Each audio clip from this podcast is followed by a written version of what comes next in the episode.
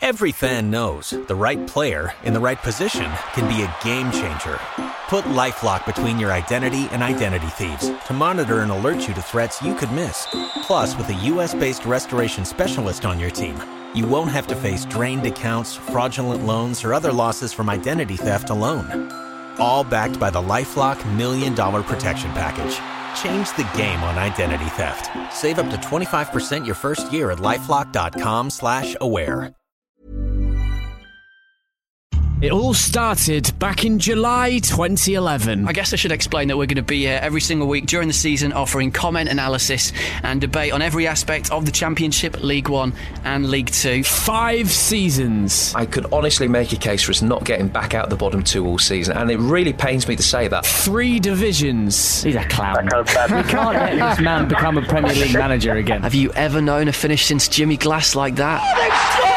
I do not believe what I've Over 170 shows. What can we expect from Jamie Vardy this season? He is the best player I've ever seen in the conference. Our attendances are down by over 10,000. I think if they're unable to make the club sustainable within Coventry, I think they should probably be considering their position as owners of the football club. Over 300 guests. We look at ourselves, look at Bournemouth. I don't think there's a case for huge squads. To be in where we are now, for me, is something special. That relationship was absolutely central to club's life and club's management. I do think that they will be one of the clubs that are constantly looking over their shoulder down there. Live games. Goes to 2 0! It's 2 0! Greg three pounds. There's one up from brings a striker on with a minute and a half to go. Don't think he's got a clue. We're doing a lot better than last season in uh, creating chances, but we need to take more of them. Oh, chance! It's a goal! It's a goal! In the middle of your rant about food, Son the burgers! Son the burgers! There's been a goal! Specials. This hasn't come from the Premier League. It's come from the FA, who are meant to protect lower league clubs. It has been skewed massively to the detriment of Football League clubs. He's absolutely convinced that he's right, and he doesn't really see the fans as being part of the equation. And documentaries. If it hadn't have been for these players, then the clubs that people follow today, they wouldn't be exi- in existence. We're a great club with a great heart for what it did in the Great War and over 100 years. But now, in June 2016, it's time to say goodbye.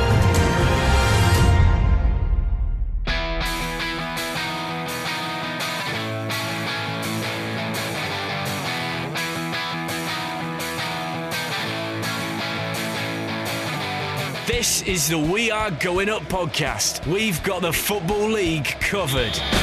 Well, this is it then. Hello and welcome to episode 171 of We Are Going Up, and it's the final ever show. Tissues at the ready, everyone. I'm Mark Crossley. I've left behind the beautiful sunshine in Manchester, believe it or not, today, for the kind of slightly miserable uh, London. And here alongside me, or through the glass, once more upon the breach, my friend, David Cameron Walker is here. Hello. Hello. Here we are then. The end of the season, the end of the road. An end of an era. An end of an era. Do you need a hug? Are you emotional?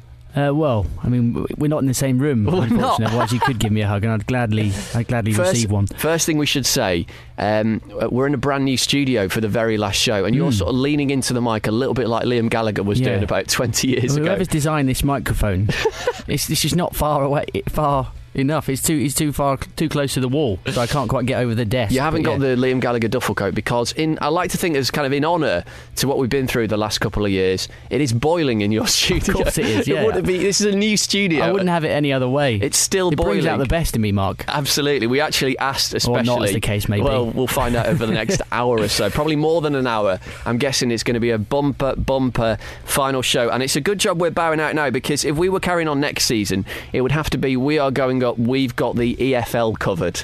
As opposed hmm. to we've got the Football League covered. yes, it's a good point. That And, and what Sky Sports going to do is it, it's not going to be FL 72, it's going to be EFL 72, I presume.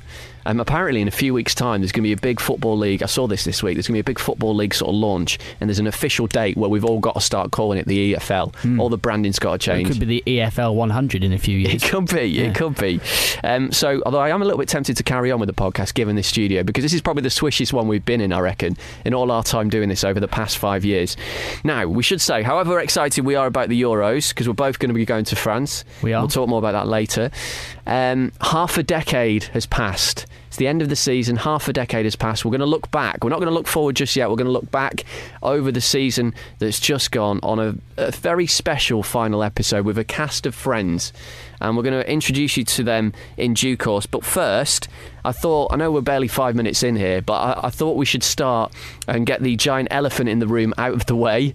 Um, let me take you back a week or so. You might have listened to um, a playoff uh, preview, the penultimate ever episode of this podcast that you so lovingly crafted, put together yourself, string of excellent guests, and then in the very last 45 seconds, you might have ruined all your hard work. Have a listen to this. Before I go, I suppose I should do some predictions myself, shouldn't I? Put my neck on the line one last time. So, League Two, I would love Wimbledon to go up. It'd be a great story, and you know, you know how much we all admire everything that's gone on at Wimbledon over the years. But I think Plymouth are going to do it. I was really impressed with them when I saw them earlier in the season. I think they've got some very good players, and I think on the day they might just have a bit too much quality, and I think Plymouth will do it. League One, I think it's going to be very tight indeed. I know Barnsley have won at Wembley already this season, but I just think on the day, I think I can see this going to extra time, possibly penalties, and I'm going to plump for Millwall. And as for the championship, I think it's the end of the road for Steve Bruce uh, and Hull. I think there'll be a parting of ways after this season. And as good as they've been at times this season, I think Sheffield Wednesday are the more exciting team. I've got to go with Forestieri. I'm backing him. I'm backing the Owls. And I think we're going to have Sheffield Wednesday back in the big time next season. There is something beautifully poetic about that. After five years of avidly watching and specialising in the Football League, hour upon hour, doing this podcast week upon week, month upon month, year upon year, season after season, and we get to the very end and we know as much as we did when it started, which is absolutely nothing. Ridiculous. You couldn't make it up. You couldn't. So there you go. I mean, if you are one of these people, we've had people have tweeted us over the years saying they've done the exact opposite to what you've said in your predictions at the start of the season. Well, exactly. I'm doing a service for the listeners. And when you mentioned, when we just played that and the line about Steve Bruce leaving Hull came up, you did sort of nod your head. Well, exactly, yeah. You've got that to cling to, potentially. Um, and next season, can you just stick your predictions out on Twitter just for everyone? Of course. Because I'll we're do not- it forevermore. We're not going to have this audio format. Uh, later, we are going to revisit our pre-season predictions. Don't worry, it's been a bit of a um,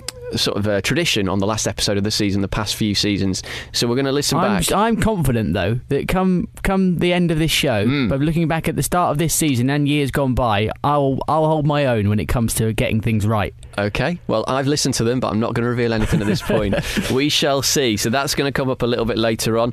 There's going to be memories. Oh, so many memories. You've already heard some of them at the start of the show. Later, the best of the bits that went wrong, and we'll tell the story. I wonder this- what you're going to play there, Mark. Somebody tweeted about it already today, actually. And uh, the story of five years of this podcast from start to finish. And I'm going to need a serious drink when I've edited all of this. Plus, we're going to be joined on the phone by some familiar voices from uh, the past five years. We're getting the band back together, and we'll be hearing from some former presenters, co-presenters of the We Are Going Up podcast a little bit later on. If you've only listened for the last couple of seasons, you won't be aware that there was five of us when this began, and now there's just two. So we'll get the other three back on later. We're going to be looking at the recent proposed changes by the Football League, which would come into play at the start of the 2019-20 season and see the creation of League Three, four divisions of 20 below the Premier League. We did a big special on this a couple of years ago. Have opinions changed? We'll talk about that a little bit later. Uh, but we're going to start by getting on two of the regulars that we've had on uh, over the years on this podcast. Uh, we've uh, had them on pretty much at the start of every season and usually at the end of the season as well. So we're going to keep that tradition going. First of all, let's say hello to the co editor, uh, co founder of the brilliant Two Unfortunates. Hello, Rob Langham. Hello, guys. Really good to be back on again. Yeah, good to have you on, mate, for the for the final one. And uh, Mark O'Hare from We Love Betting as well should be on the line too. Hello, Mark. Hi, Mark. How you doing? Very well, thank you. It only seems like two minutes we were all doing this in August, and here we are in June um, to look back on this season. So we're just going to have a chat basically and reflect on the 2015-2016 Football League season.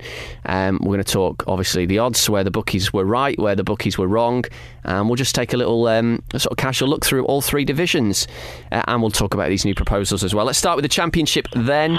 Uh, the best team in the Football League this season, uh, Burnley 26 wins, 15 draws, just the five defeats, an immediate return to the top flight for Sean Dyche and Burnley. Rob, very, very impressive, especially in the final sort of third of the season where it really counted. Yes, I thought they were tremendous, and it really vindicated the decision to keep uh, um, Sean Dyche on as manager because I think he, he fully justified that. He was excellent. And I think they had a good spine through the team. Obviously, Tom Heaton's off to France.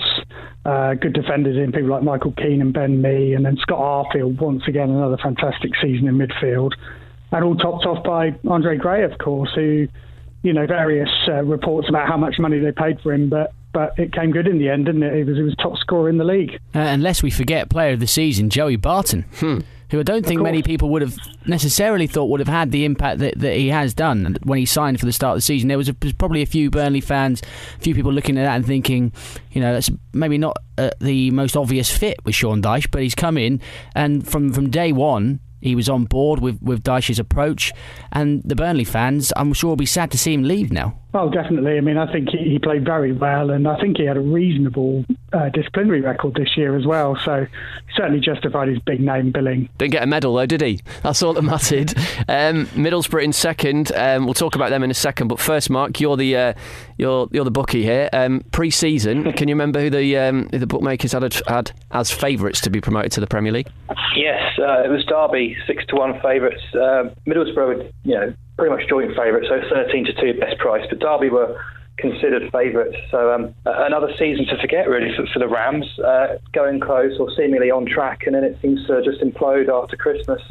A decision to get rid of uh, Paul Clement, rightly or wrongly. Uh, Derby fans seem to think it was probably the right thing to do. The style wasn't being adhered to by the club, but after spending what, near off 25 million on the squad this season, um, to finish in fifth and to lose that first leg of the playoffs so convincingly to Hull was was quite something, really. Um, I'm sure we'll come to Middlesbrough, but if you compare the two at the start of the season, Borough always seemed to be on track, didn't really seem to be going away from that sort of top two position, whereas Derby, you've got to say, after Christmas and, and the New Year, never really looked like sort of infiltrating that top two again, which was going to be very frustrating for their supporters uh, and a lot of people who backed them after after another season of disappointment last year. Um, they've already been installed as, as quite warm uh, in, towards the top end of the betting for next season, 12 to 1. So there's still a lot of love for Derby. That squad's still very, very strong, but um, disappointing uh, end to the season. Yeah, and I can't help but, but feel that if they'd gone out when they sacked Paul Clement and made a real effort to get someone like Nigel Pearson in mid-season, then maybe they would have had enough to get up because they've got the players there. And they put an untested man in Darren Wassall in there. And he did okay, kept them in the playoffs, and, and they had a spirited fight back in that in that second leg. But ultimately, it was just too far for them after the first leg, which was an utter disaster. but yeah, I think you know now they've got a man who next season Nigel Pearson's got a terrific track record in the Championship and indeed the Premier League in the, the latter months of his uh, spell at Leicester City. More on them later, obviously, but they they can be optimistic. I think of next season, but uh, uh, yet again another season where they'll look back and think we've spent an enormous amount of money. We've got players with Premier League experience, internationals in our squad, and they've fallen short. Middlesbrough then finished second. It all came down to that final day, didn't it? Um, uh, with the uh, the game against Brighton, the 170 million pound game, or however it turned out. Yeah, what was it at the start five years ago? I don't know. 90, 80, 90? Inflation, mate. Inflation. 50 million, yeah. Uh, but they've got over the line, and after last season, when obviously they got to the playoff final and lost to Norwich, really good, I think, personally, to see Middlesbrough back in the Premier League, and great to see that stadium rocking, which it was on the final day, understandably, and that was a hell of a pitch invasion as well. Yes, I think so. I mean, if you think of some of the dog days they've had over the last 10 years after relegation, with Gordon Strachan spell in charge, which was particularly disastrous. And I think I Aitor Karanka, last season they maybe weren't that convincing, but now he's he's really taken them forward. And I think they had a very, very strong team in all positions, particularly at the back. I think Daniel Ayala was, was a really key figure for them. And George Friend, both of them, I think, made the PFA team of the season. And then players like Adam Clayton and uh, Stuart Downing, you know, coming back from the dead in midfield, um, were also very effective. And then they just got Jordan Rhodes in to kind of help them over the line. Yeah, very, very impressive that they managed to do it in the end. I mean, by the skin of their teeth with the draw against Brighton on the final day. And uh, you, can't talk about Middlesbrough without referencing that weird seven, ten day period where we all thought Karanka was going to leave. He, he, he left the squad and they went to Charlton lost to away, Charlton, yeah. and they lost, which which came very close to costing them at the end at the end of the day. But they just managed to recover some momentum. That game where he came back, it was on the Friday night. Nugent scored, didn't he? Uh, right late on to give him the give him the points at the end, and they've recovered And again. The strength has been built on their defence. They still still that was against Hull, I think, wasn't Mm, it? Yeah. Yeah, still haven't really been as fluent in attack as, as some of the other teams around them. Next season, that will be an issue for them going up. But one thing that will, should give them hope next season, and this this is sound the alarm. This is going to be this is the first first mention of Watford today. Uh, Right. as as we well, saw, we've had 170 of them. Might as well get them in the last as one. we saw when we went up this season compared to say a team like uh, like Norwich or even Bournemouth to a lesser extent, is that if you've got a solid defence. That is an excellent platform to build on in the Premier League. If you're trying to step up to a higher level, it's, it's I think it's easier to, to build from the back and then add some flair players going forward. It's harder, say, if you're a high scoring championship team, to come in and, and, and stop the other teams from getting at you. So I think it stands them in good stead going forward. And I'm pleased as well that they've, they've managed to do it. Steve Gibson, the chairman, gets a lot of plaudits. I think rightly so. The the area there's been a lot of a, a lot of stuff I was reading around the end of the season. I think there was a piece by George Friend, who's a local lad, um, talking about how much it meant to the town. Given given the climate, given the, the, the industry that's been taken out of that place, and, and football is a huge, huge part of that community. And for them to get up at the time they've done it, finally, I think it's, it's a it's a, a thing that we should all be, be pleased about, really, and hopefully they can go from strength to strength. Because I mean, they you know think back not so long ago, Playing in, in the uh, Europa League very final. successful Premier League club, so it's Yeah. there for them. Um, Mark, what what were the uh, bookies' thoughts on Brighton at the start of the season? They weren't very well fancied at all, 33 to 1. Um, the, the, obviously last year, if I remember rightly, they, were, they weren't far off relegation. No. Um, what a job he's done, Chris Hughton. Yeah, uh, I just want to brag for a second because I backed them for promotion at the start of the season, but um, Oh. absolutely gutted to see them Oh, uh, lose out by two goals and the goal difference. But yeah, what a fantastic job from Chris Hughton. I think their progress is all centred around Hughton. Um, obviously, they spent a bit of money, brought in some good players, interesting signings last summer, and the likes of Hemed, uh, who thrived in a league with struggling clubs and, and came to the Championship and, and seems keen to sort of roll up his sleeves and get involved. Um, but you could just see from the start of the season they were really well drilled. They had a good pre-season. Everyone knew their jobs. It was that old horrible stereotype of um, everyone sort of pulling in the same direction. And I just, I think you look at Brighton. Dave was talking about Middlesbrough there, and I just thought I really want to see Brighton play in the Premier League. That club deserves it. They've been through the mill for the last ten years. The stadium's there, the fan base is back, cheering them on. Uh, you saw that atmosphere in the second leg of the playoff semi-final, and I just felt so sorry for that team when when it didn't come off. They didn't get that goal in the first half, which really would have put the pressure on Sheffield Wednesday. But um, overall, the season. Bar Burnley, um, Brighton for me were the standout team. Thought they played some fantastic football. Um, looked really good going forward down the flanks, uh, but equally very strong defensively. And I thought I just felt so so sorry for them at the end of the season. Yeah, I mean, the other standout Israeli player for, for them was Beram Kayal, who had a, a great season as well in midfield. Um, but it is in, Brighton are, are inter- an interesting case because towards the start of the season, when they were on their run and we were all a bit surprised, we were kind of having them pegged as a traditional Chris Hughton side who were tight, organised. They were getting a lot of one goal victories, a lot of one nils or two ones, a lot of one goal victories. But in the end, they managed to, they, they ended up the top scorers in the league with 72 and conceded 42 which was a lot higher than any of the teams around them. And and that's what did for them. They they were denied promotion on goal difference by two by virtue of two goals. And they must be kicking themselves really when they look back at what a season they've had to fall that short on the final day and then again in the playoffs in that, that second leg. In that first half an hour was one of the best games I've seen all season. It was like 100 mile an hour stuff and you really thought, right, they're going to do this. But they just, you know, Sheffield Yeah. Wednesday managed to hold on and it just didn't go for them. But Hughton's done a, a really, really good job there and it will be interesting to see how they shape up next season. So much to get through, so let's move on to the playoff final if we can. Sheffield Wednesday, well, their fans turned up, but the team didn't, unfortunately, on the day. They outnumbered the Hull fans considerably. Um, but Mo Diame with the goal to win it. And Rob, we've got this interesting situation. And now, with, I mean, personally speaking, I would have loved to have seen Sheffield Wednesday go up because it would have been a new team. They've not been in the Premier League for, uh, I think, over 15 16 years. 16 years, and Hull have just been up. But Hull have Hull are back up, but they've got this weird situation off the field where Steve Bruce, even though they've got promoted, I think it's a record, it's fourth fourth time he's been promoted to the Premier League.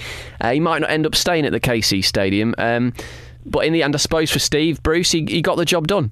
Yes, he did. Um, although there's a lot of speculation about his future now, even though they have gone up. And I think you were saying on the podcast last week, uh, Alan Biggs was saying that there was still probably a 50% chance that, or maybe a 25% chance that he'd leave uh, now. So um, I don't think they're out of the woods yet. But I think Hull, their fans have attracted a lot of criticism for not turning up in huge numbers at Wembley. But I think it's partly understandable, and I think there's a lot of guts there in terms of standing up to the the um, poor decisions the regime have made. But coming back to the game, I think I think really that midfield, when you look at the midfield of uh, Livermore and uh, of Huddlestone and uh, Diame, and, and you just that really sums up the championship over the last five years since you started doing the podcast. Uh, that teams like Hull, who with the greatest respect, are not absolutely massive team, even though they do have good, passionate support, are able to hold on to players like that after relegation is, is really quite extraordinary. And it's something that I think those of us who were into football as little as 10 years ago would never have been able to foresee. No, and I think it's only going to get easier for teams who come down from the Premier League to hold on to their players. I think we're already looking at a situation next season where be, I think this will be reflected with players as well. But just look at the managers who are going to be in the Championship next season. You've got two Champions League winners who are going to be in there.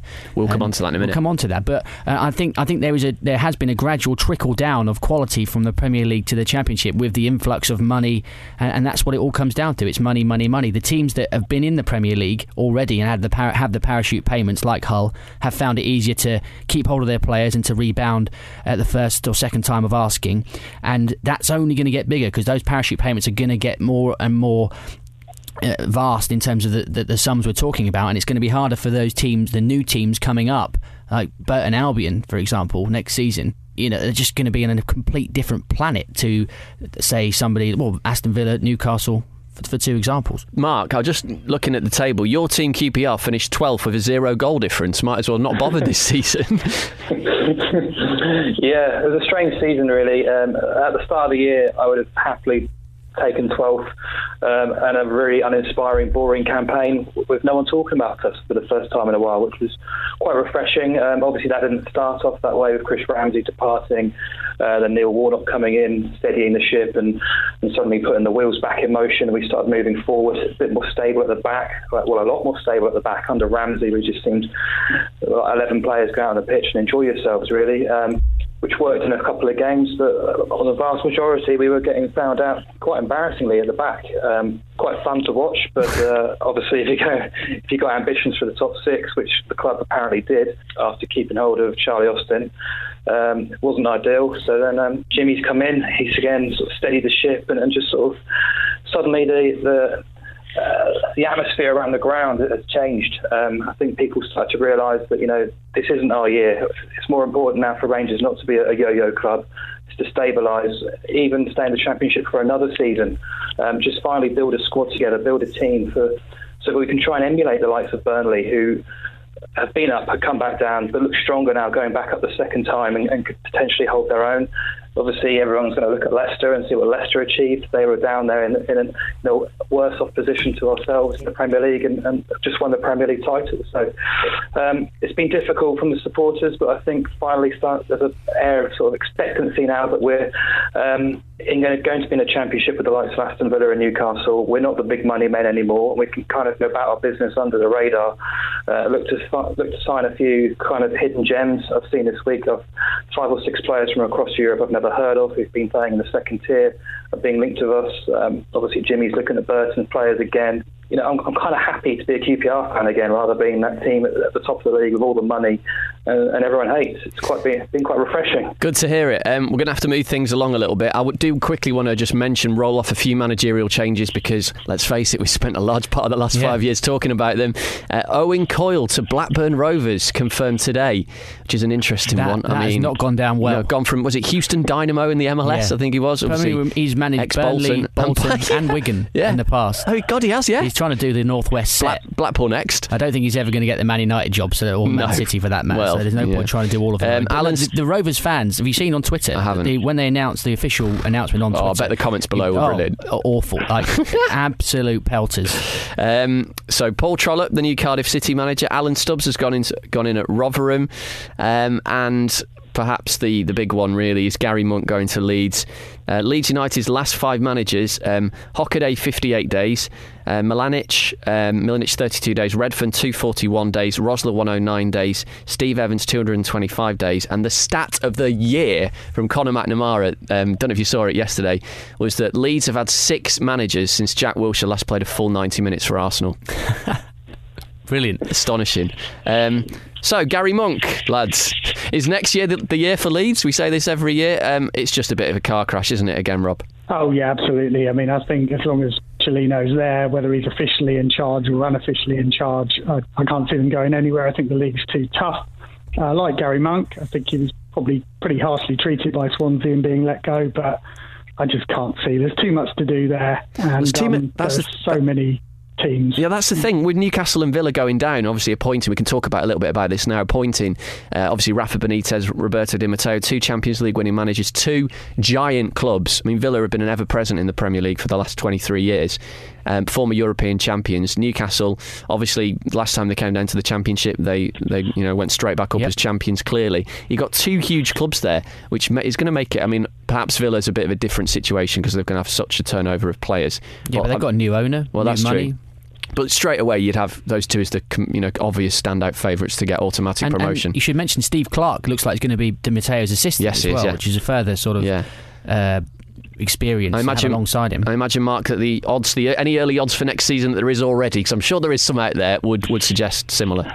Yeah, Newcastle far and away the, the clear favourites of five to two. Um, but then you've got to go back to ten to one, and Norwich are second favourites. You got to then you've got uh, Derby and Villa around the twelve and fourteen to one mark. But um, yeah, Newcastle by far and away the clear favourites, and understandable so as well with with Rafa Benitez and a clutch of Premier League big earners coming down to the Championship to play uh, at the likes of Burton. Um, you know, it just doesn't seem quite fair when Burton are chalked up at 150.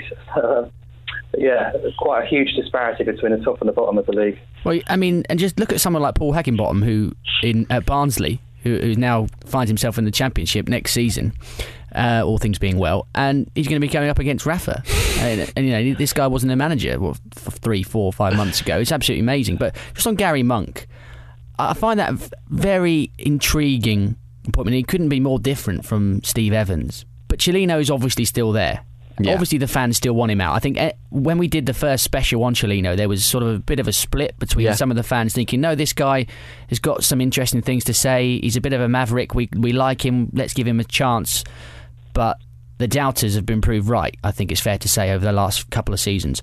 He is mad, utterly mad. I mean, just and that's just from the things that we that we know about him in public. And I've heard a few stories off the record of how he conducts himself. Oh, when we have a behind, pint later, behind tell me. closed doors, and it is astonishing, Re- utterly astonishing. I mean, any, anyone who who looked at the details of the court case, the, the employment tribunal with uh, Neil Redfern and his partner, can you know just have a look at the records there, and it, it's crazy.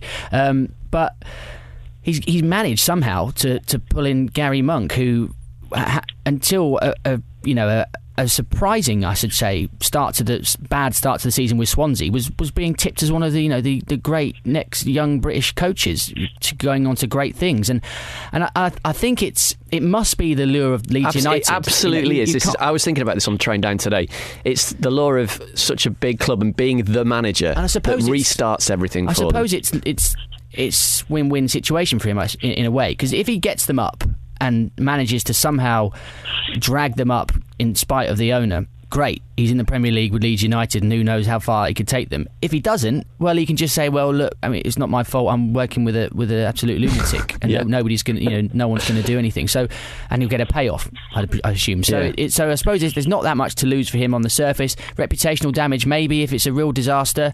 But he's the statement today. You know, he's saying uh, he's sort of speaking positively about the owner as, as you would do, and Cellino saying I like his vision, and we're both committed to. You know, we both share the same ideas, and we're committed to going forward. It's going to be interesting to see, but I just can't help but feel that until Cellino leaves that club, they're not going to move forward in the way the fans want. Well, another Yorkshire club who uh, are moving forward and they're still in the Championship um, are Rotherham United. Yeah, uh, amazing, really, because they've had a couple. Well, they had three managers this season. Redfern, obviously Steve Evans at the start of the season, uh, and then Neil Warnock was when you know they were they were dead and buried. And there's a really interesting stat about Rotherham. Ben Mayhew, who's been a regular contributor to the show over the years, with his uh, unique array of stats and, and infographics that you can find on his site, Experimental 361.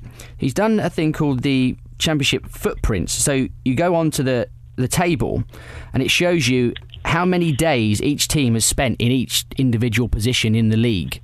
And Rotherham were in the bottom three for a combined 162 days this season. That's between between bottom, second bottom, and third bottom. And then Warnock comes in, and remember when he came in, I was like, I was laughing at the appointment. You were. He's, you know, he's been around the block so many times. He's had so many last jobs. It's comical, and he still wants another one. but he, amazing, amazing run of form, and they comfortably avoided relegation in the end. But he, uh, he's not staying though. He, he couldn't agree a deal to stay for next season. No, I, I suppose why would he really? He leaves with his head held high and he goes on to the next disaster that he can that he can turn around.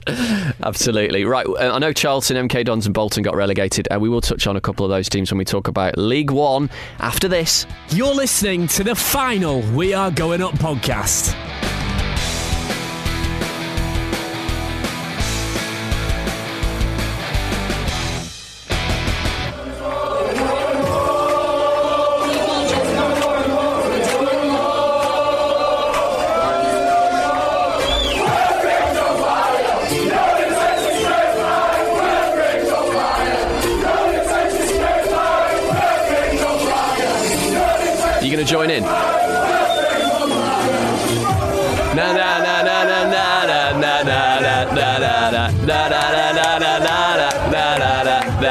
Okay, you can kill it.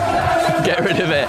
There you go. There's only one place we can start uh, in League One. That's going to be in the top 10 this weekend because there's been a charity version of it. I think the proceeds go to Joseph's Goal, which is the charity that Paul Kendrick, the Wigan correspondent that we've had on loads, Great man. is involved in.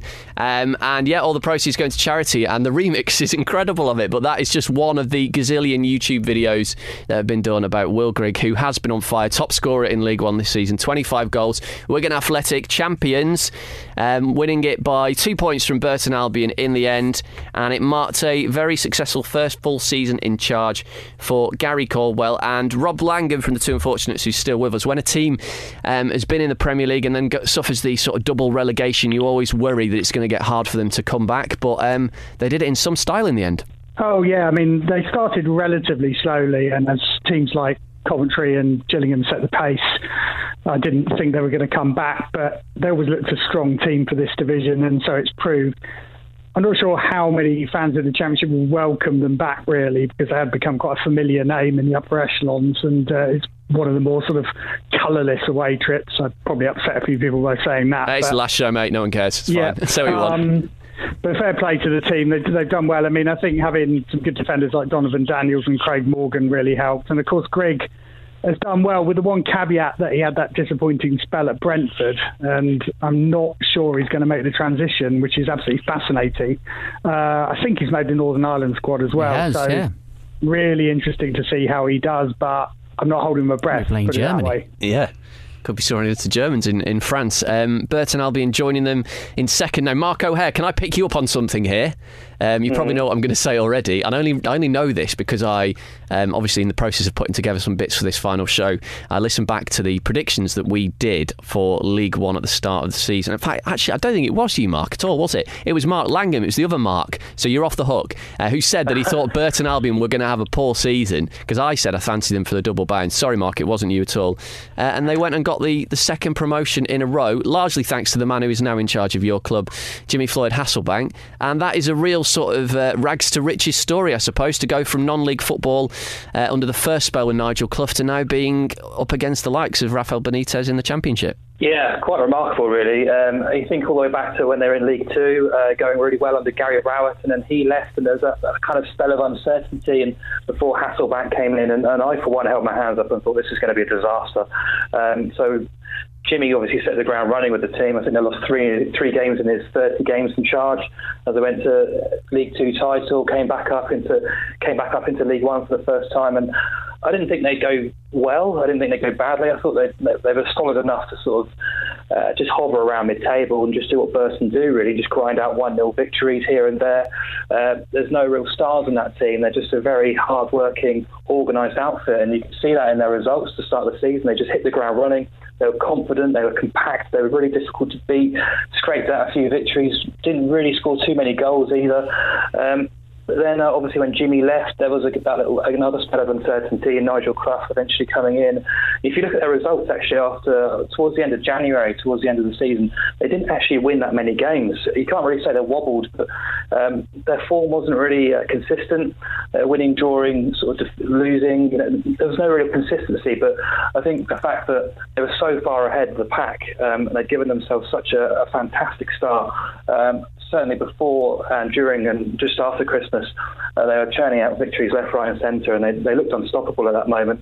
Obviously, they sort of, uh, whether they got the jitters towards the end of the season or, or whatever else, but they, they saw out the job, and it's quite remarkable, really, to see Burton now in, in the second tier. You know, chalked up around 33 to 1 to, to win the league at the start of the season. So for a promotion price, you're looking at anywhere sort of between 10 to 1, 12 to 1 ish. Um, I know quite a few people who were on them as well who expect them to carry on that momentum, and it just shows, you know, if teams are all pulling from the same direction, anything is possible. Nigel Clough has sort of done a Nigel Clough. So normally in, in the past, when he left Burton at the end of the season, then someone else took them up into the league, and then it was Peschisolido, wasn't it? Uh, then he left Derby when they were sort of hovering, and McClaren came in and came within 90 minutes of taking them into the Premier League. Uh, and finally, Clough's come back when someone else has yeah. laid the foundations, and he's finally got a promotion under his belt.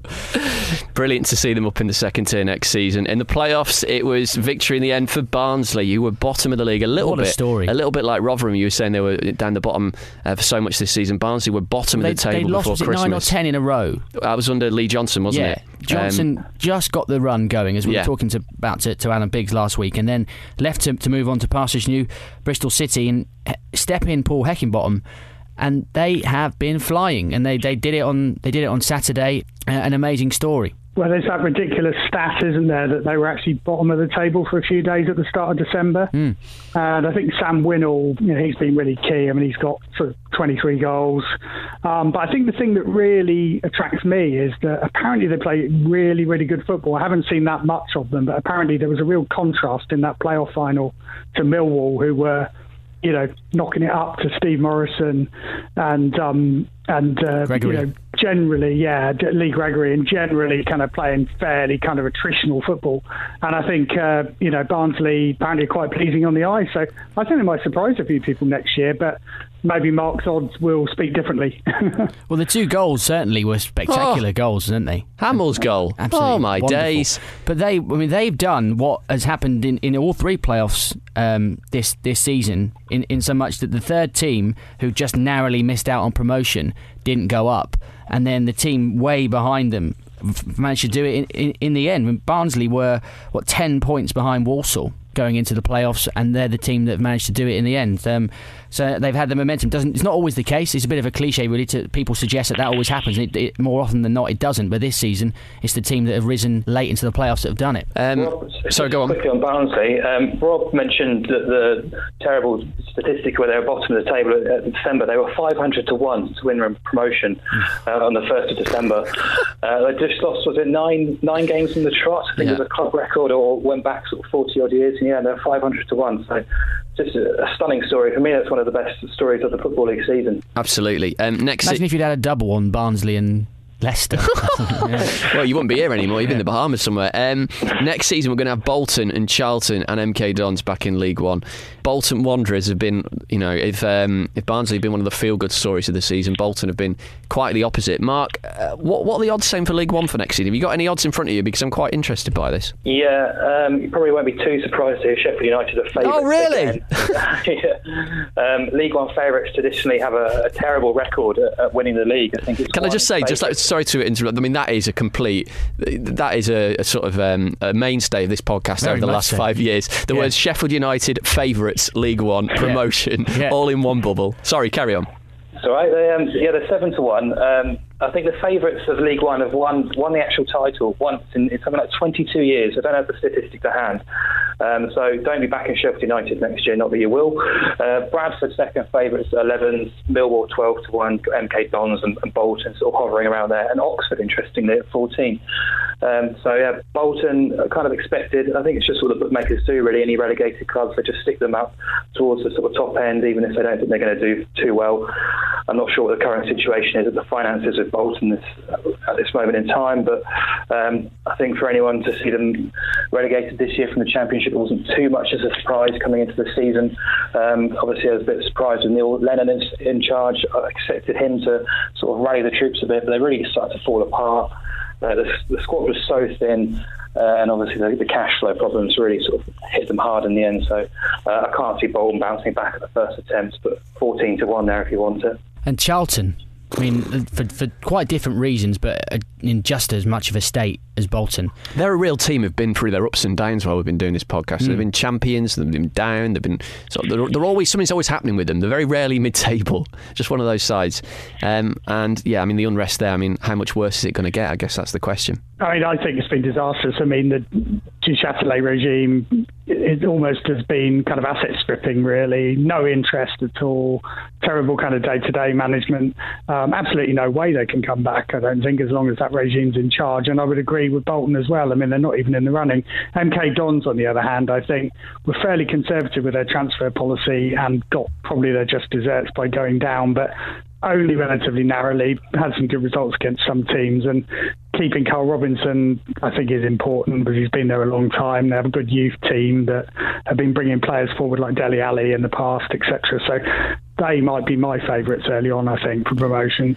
Wouldn't surprise me if Karl Robinson leaves this summer. He was linked with Leeds, wasn't he? He was linked with Leeds, and I get the impression that if if the right offer came in and the right job was there for him, I think he might think that last season in the championship was probably as far as he could possibly take MK Dons with, with the sort of resources they have and I don't know. We'll see whether it, whether he sticks around. But Charlton, they they tried to get Chris Wilder, didn't they, from Northampton? Who's gone to Sheffield United? He had, yeah, he had talks with them, and then I think very quickly made an about turn after after speaking to the owners, maybe doing a bit of digging on their situation because nobody. I mean, it's, it, it's it's almost worse than Leeds really in terms of, uh, of walking into a complete and utter poison chalice there. And I think until that ownership situation is sorted out, it, it's not going to work. How if he continues to try and do it how he's done it, we saw last season, those fans are not going to put up with it, and it got bad enough towards the end of the season. Burnley couldn't have their trophy presented to them at the end of the season because of the fears that Charlton fans were going to ruin ruin it by running on the pitch, and I think it will continue to get worse and worse and worse. And we've seen similar scenes at Blackpool, haven't we, as well over the years?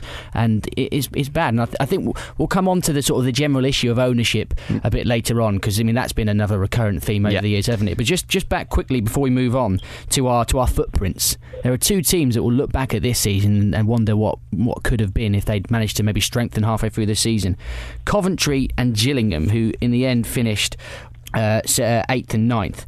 Coventry spent 17 days top of the league. They spent 83 days and 50 days, so that's what 130 odd days of uh, in, in fourth and fifth in the playoffs. And Gillingham spent 52 days top, 43 days second, 82 days third, and 68 days fourth and they you know they just petered out at the end to be nowhere near the playoffs in the end and you know they'll be looking back but maybe they can look back you know towards next season and think one or two changes here and there another good loan player like Adam Armstrong like Coventry had maybe they could do it. Well, Coventry can finally end that run of not finishing the top six of any division since about the mid 70s or whatever it is now. Um, the four teams that were relegated from League One this season were Crewe Alexandra, Colchester United, Doncaster Rovers, and Blackpool. Colchester and Crewe, very much a perennial League One strugglers. yeah, yeah, they are. That's another sort of staple. Um, Doncaster have had their ups and downs in the Championship. Remember, they got relegated on a dick off away at Leicester, didn't they, in the last minute a few but years they had ago? That amazing moment, didn't they, about a week before Deeney's moment, where they, they did. Yeah, one of the highlights, definitely against um, Brentford.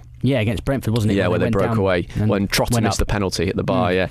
Yeah, um, Blackpool have appointed Gary Bowyer. Oh, they're certainly close to appointing him anyway. The ex-Blackburn manager. There is a sort of merry-go-round of managers who just don't, don't, want to seem to leave Lancashire and yeah. will just sort of move to any club. Um, well, from yeah. the Venky's to the Oystons.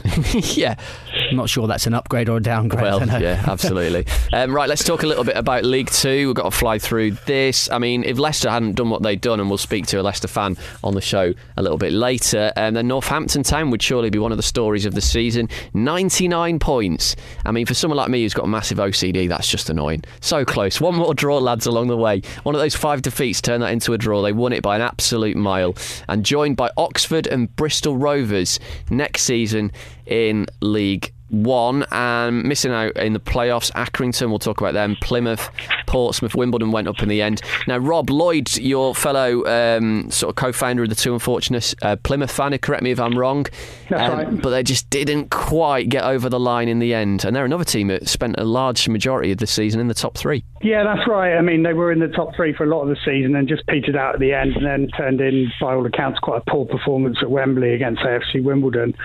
I feel a bit for them, really. I mean, I think they had a couple of quite key injuries, particularly their star player, um, Carey, who, who was really effective. And um, the manager was, was uh, you know, uh, you know a, a real success story coming in from Ross County. So I think they'll probably come again. I mean, they're a big team for that league and they had a couple of, you know, good win in the playoffs against Portsmouth and beat them in a in a dramatic game a few weeks before the end of the season as well. So, so I think they'll come again, but disappointing. I think with Northampton, uh, you know, tremendous achievement, obviously, but I think it maybe highlights one of the issues with modern football in that they had real financial trouble earlier in, in the year. And I think in the autumn, I think you yourselves ran a program where you were looking at this sort of £10 million black hole and a stand that hadn't been constructed, etc.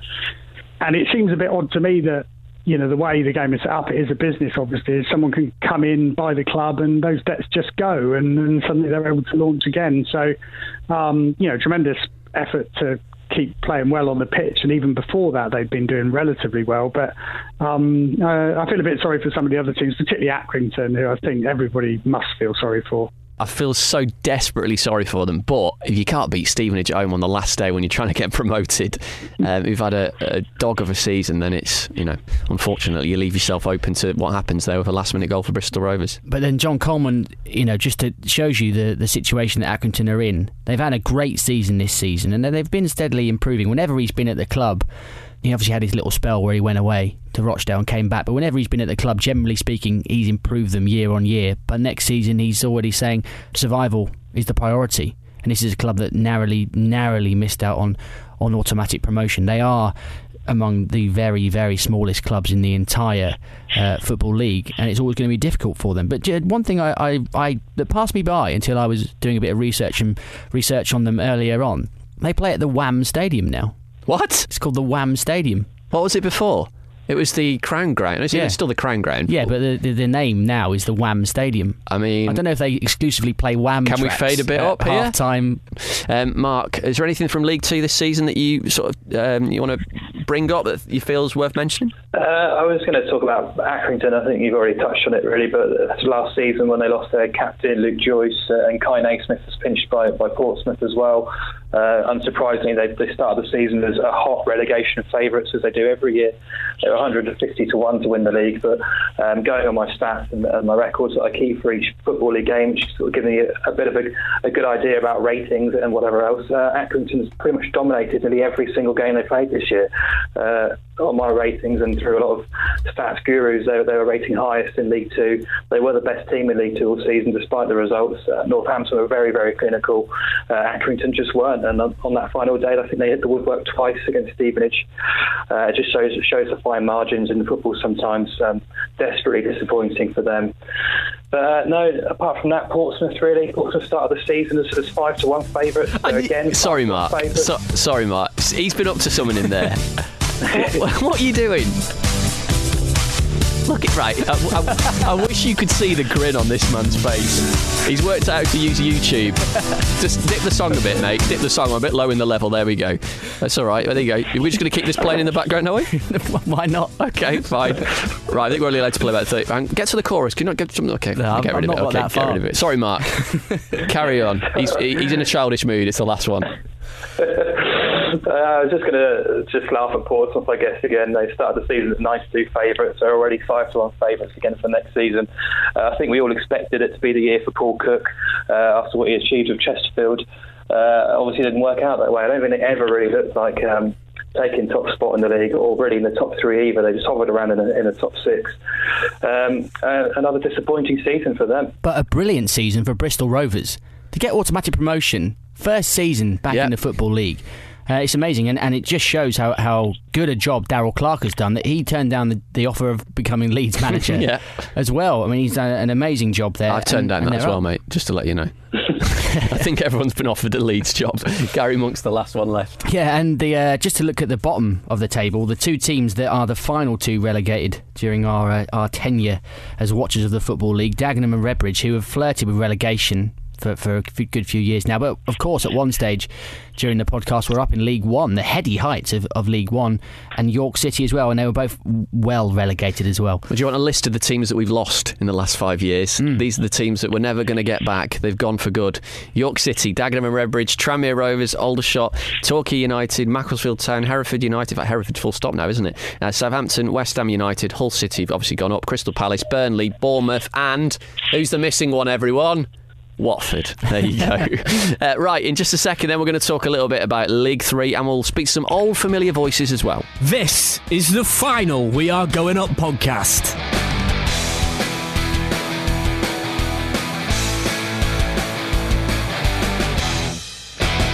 So before we let Mark O'Hare from We Love Betting and Rob Langham from the Two Unfortunates go for the final time, we're going to have a very quick chat about these proposals suggested by the Football League and their chief executive Shaun Harvey a couple of weeks ago, all about what um, the Football League or the EFL could look like from the start of the 2019-20 season. The proposals are for an extra division to be created, meaning you've got a League Three, so you'll have a Championship, a League One, a League Two, and a League Three. Each division would have 20 teams in them, and some of the selling points include a reduction in the number of midweek matches per division down to one. I think it's about nine in the Championship at the minute. Um, and also, well, there's got to be 65% support, sorry, for these changes to go through. Um, some of the arguments on the opposing side, though, also are uh, that it would see a drop in matchday revenue because um, some of the smaller clubs would go from having 23 home games in the league a season to having 19, and obviously a large percentage of their income comes from match days. Uh, so that could leave some of the smaller clubs in the Football League in a slightly worse off financial situation. Uh, Rob uh, Langham from the Two Unfortunates, you've written a piece on this on your site, and we actually had you on when we did our big Say No to League Three special a couple of years ago. What do you make of these new proposals? I think, as I said in my article, I think they're fairly half baked. And in fact, I think I made a bit of a mistake actually in stating the 65% thing because I think it's actually 65 out of the 72 clubs have to agree to it, which means it's pretty much dead in the water. Um, several chairmen already have spoken out against it because losing four games match day income is just something they can't possibly contemplate. Um, I was I was cautiously welcoming of some of the aspects of the proposals. Personally, midweek games. I do enjoy them now and then, but one of the big problems is getting back after the games, particularly on public transport, which is simply impossible if it's over a distance of about 70 or 80 miles. And, you know, there are too many games and there are too many boring games. I mean, maybe that's because I support Reading and it's been a mm-hmm. particularly torrid season, but I, I think there are, yeah, I think it's fair enough to kind of try and look at ways that things can be reformed, but I don't think this this set of proposals will will exist in their current state at the moment. But I think it is a sign that reform is something that they're constantly contemplating the football league, and I think we will see some kind of change in the next two or three years. There's a piece that I think I came across because the two unfortunates retweeted it, Rob, um, from the the uh, blog called The Ugly Game. Uh, and he did a really good sort of dissection of this of this whole situation. I'm just going to read a paragraph from it now because I think it sums it up better than, than I could ever wish to. Uh, so, go back to my original list of issues, add a few of your own that I missed, and then see how many this grand plan addresses. Even a generous interpretation would have to admit they will only really tackle them in a tangential way. Nothing on safe standing or community ownership, no reformed owners and directors test, nothing to drastically boost club incomes or the league's popularity, nothing on coaching and academies, possibly slight cost and price reductions, no new money extracted from the Premier League for declogging the fixtures calendar. It is the grandest plan for accomplishing next to nothing since Frederick the Great gifted the moon to someone as a thank you over 200 years before the invention of space travel. Brilliant. Who, who wrote that? So it's the On the- ugly, the ugly the, game. The uglygame.wordpress.com. I don't actually know who the guy is who, who's done that. I'll look that up. Yeah. Um, Mark, any thoughts on this? be honest, when I saw them first, I wasn't I wasn't completely against them. I'm quite I'm quite a traditionalist, so normally I would be massively opposed to it. But I was I was quite interested to hear what it was about, why it was being done. Uh, I couldn't really understand why, um, apart from to reduce players' workload, which might have a potential benefit then to professional players playing in, in the Football League and then obviously to help the English national side. And I'm not really sure how a 20 team League 3, League 2, or League 1 has any impact on the English national team at all. Um, I, to be honest, I'm still struggling to work out why we're doing this. Um, as I say, I'm a traditionalist. I love the 24 teams in the 24 league uh, teams in the football league because because of the games, because of the fact it's happening so often. I love my football league. I love turning off uh, from a Saturday evening and then looking straight ahead to the Tuesday night fixtures. Um, although interestingly, they're talking about travel, saving travel costs and travel time as well in midweek fixtures. But I'm pretty sure last year there was some sort of initiative in the, the fixture list to ensure that there was more local derbies or, or localish games at the weekend rather than midweek. Uh, pretty sure more than one occasion the likes of Reading, QPR, Fulham, Brentford were playing midweek games sort of 100, 150 miles away um, on a Tuesday night. Um, it just didn't really make any sense to me. Surely you want your local games local on a Tuesday night so you can get to and from them. But um, you know, to me, there's not enough substance as to why we're doing this to. Uh, to really support it. And and it seems to me that there was very little consultation with the clubs before these proposals came out. Now, I mean, the idea is to now consult and to talk through and eventually have, have a vote. But the Bradford co-chairman at the time, um, Mark Lawn, was very outspoken about these proposals and said we haven't heard anything about these, and bang, all of a sudden. There, they were. I, I phoned up a football league chairman to, for comment on the day that it was released, and he had no idea. He didn't even know they were out, and which seems seems a shambolic way of communicating with with your members. And I just I think the, the, the, the, thing about reducing the games played, I think I think they're massively massively overplaying that. I think yes, it, it is an issue for some fans to travel long distances on midweek, but for some fans, it's also something that they, they enjoy perversely and they, they love to do. It's part of the experience. We've all had memorable long midweek or, or even Saturday away trips where we lose four 0 but you look back on those times and think, you know what, it's what it's all about, and we had great time. We had a laugh while we were there. So I think if you got rid of the midweek to, to such a level that they're trying to, I think you you definitely lose something from the from the game, and. They're, they're talking about being able to reduce the squads because there's going to be less games. Are they going to pay the players less? The players are going to still want as much money as they're getting now, probably, but there's going to be less games. There's going to be less uh, opportunities for income for the for the clubs, which is something that um, a number of chairmen have said will, will really really hurt us. Season ticket prices they going to all go down as well because there's less games, and then fans are obviously going to not want to pay as much, but yeah, clubs are going to want to keep them the same. I think that you know, the, the, there was a lot of stuff in that in that list of benefits where you look at it and think, well, who's actually benefiting from that? Why are the football league bothered about trying to minimise a, a clash with UEFA? Well, and, that, yeah, this is a large League. part of it, isn't Who it? are these eight teams going to be? They Shaun Harvey has said that it will probably be, you know, teams from the uh, from the National League, from the conference and the, the, the, non-league structure, but there's no confirmation of that. You have to you have to look back and think, are there going to be B teams? They've already said there's going to be B teams in the JPT, but that's not really going to help anything because they're only going to get one or two, three games, four if they're lucky. So are the Premier League going to try and sneak some teams in? Celtic and Rangers is that is it a way of Trojan horse of getting them in? I, I, I smell a rat, and I, I don't think the Football League, as we heard there from the piece I read out, are really tackling the issues that they should be tackling. They waste time on farting about with a pointless rebrand. They, they come out with these proposals out of nowhere when there was no real cry, no real need for it. And I think that there are big issues with ownership, with finance, and they are clearly in hock to the Premier League. And I've I had a really interesting stat that I saw on Twitter from Sporting Intelligence the other day. Since the Premier League started, the Premier League teams, and obviously this includes quite a lot of teams who are now in, in the, the football league, in the football league, various levels because they've had they've been up there. Yeah.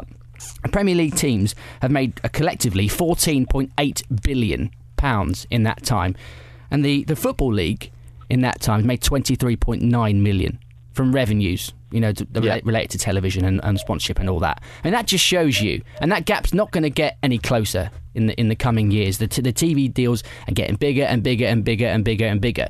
And I, and I, you just wonder why can't the football league do a better job of really selling the product that it has now? The product that it has now is great. It's very well attended.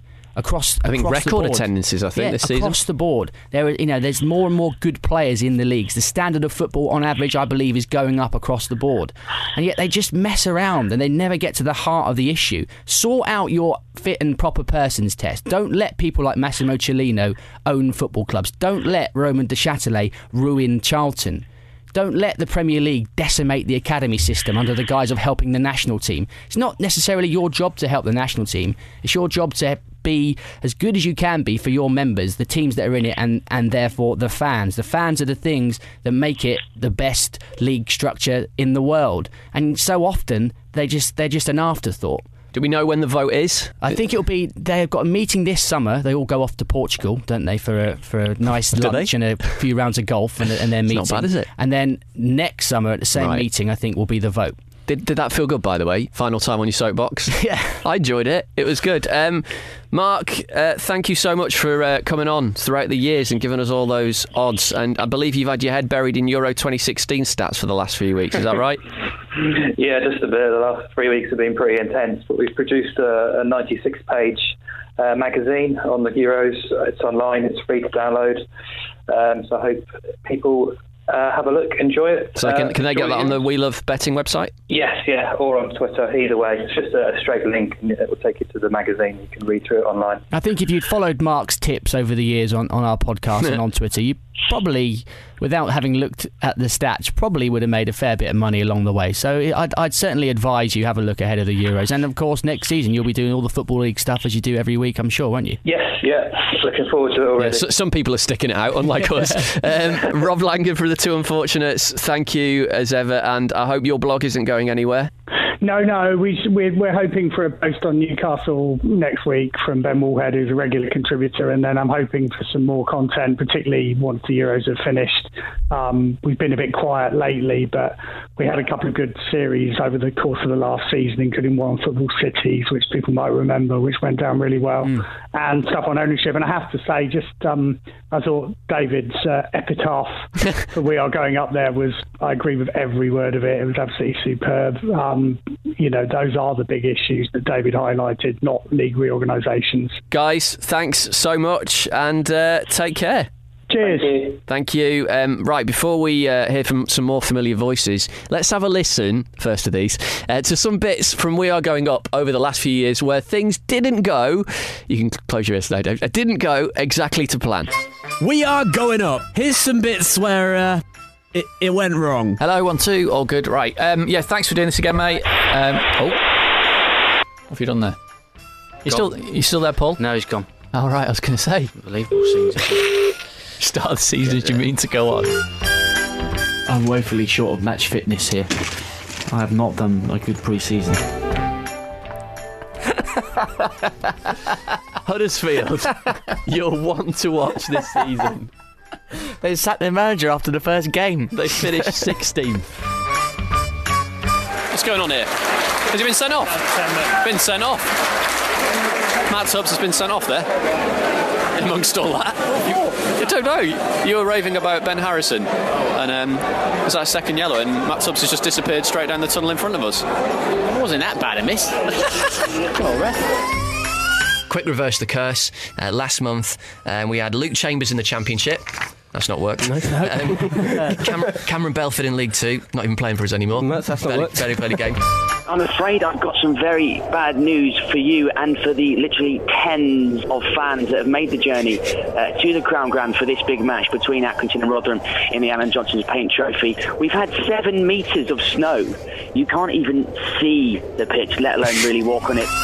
So uh, earlier today, me and DC spoke to the Bristol Rovers manager John Ward. Could could you perhaps see one day him taking over, maybe in, in a few years down the line, if you continue to have sex and uh, slip the- No, if we you- can't you- do that. Sorry, if you continue to that will uh, ask that question that'll be one that'll be one of the out, that'll be one of the We are- outtakes. we've- Yeah, that's staying in. Yeah, I'll pick up Yeah, I'll pick up pretty- from there. Yeah, we're pretty close, but not that close.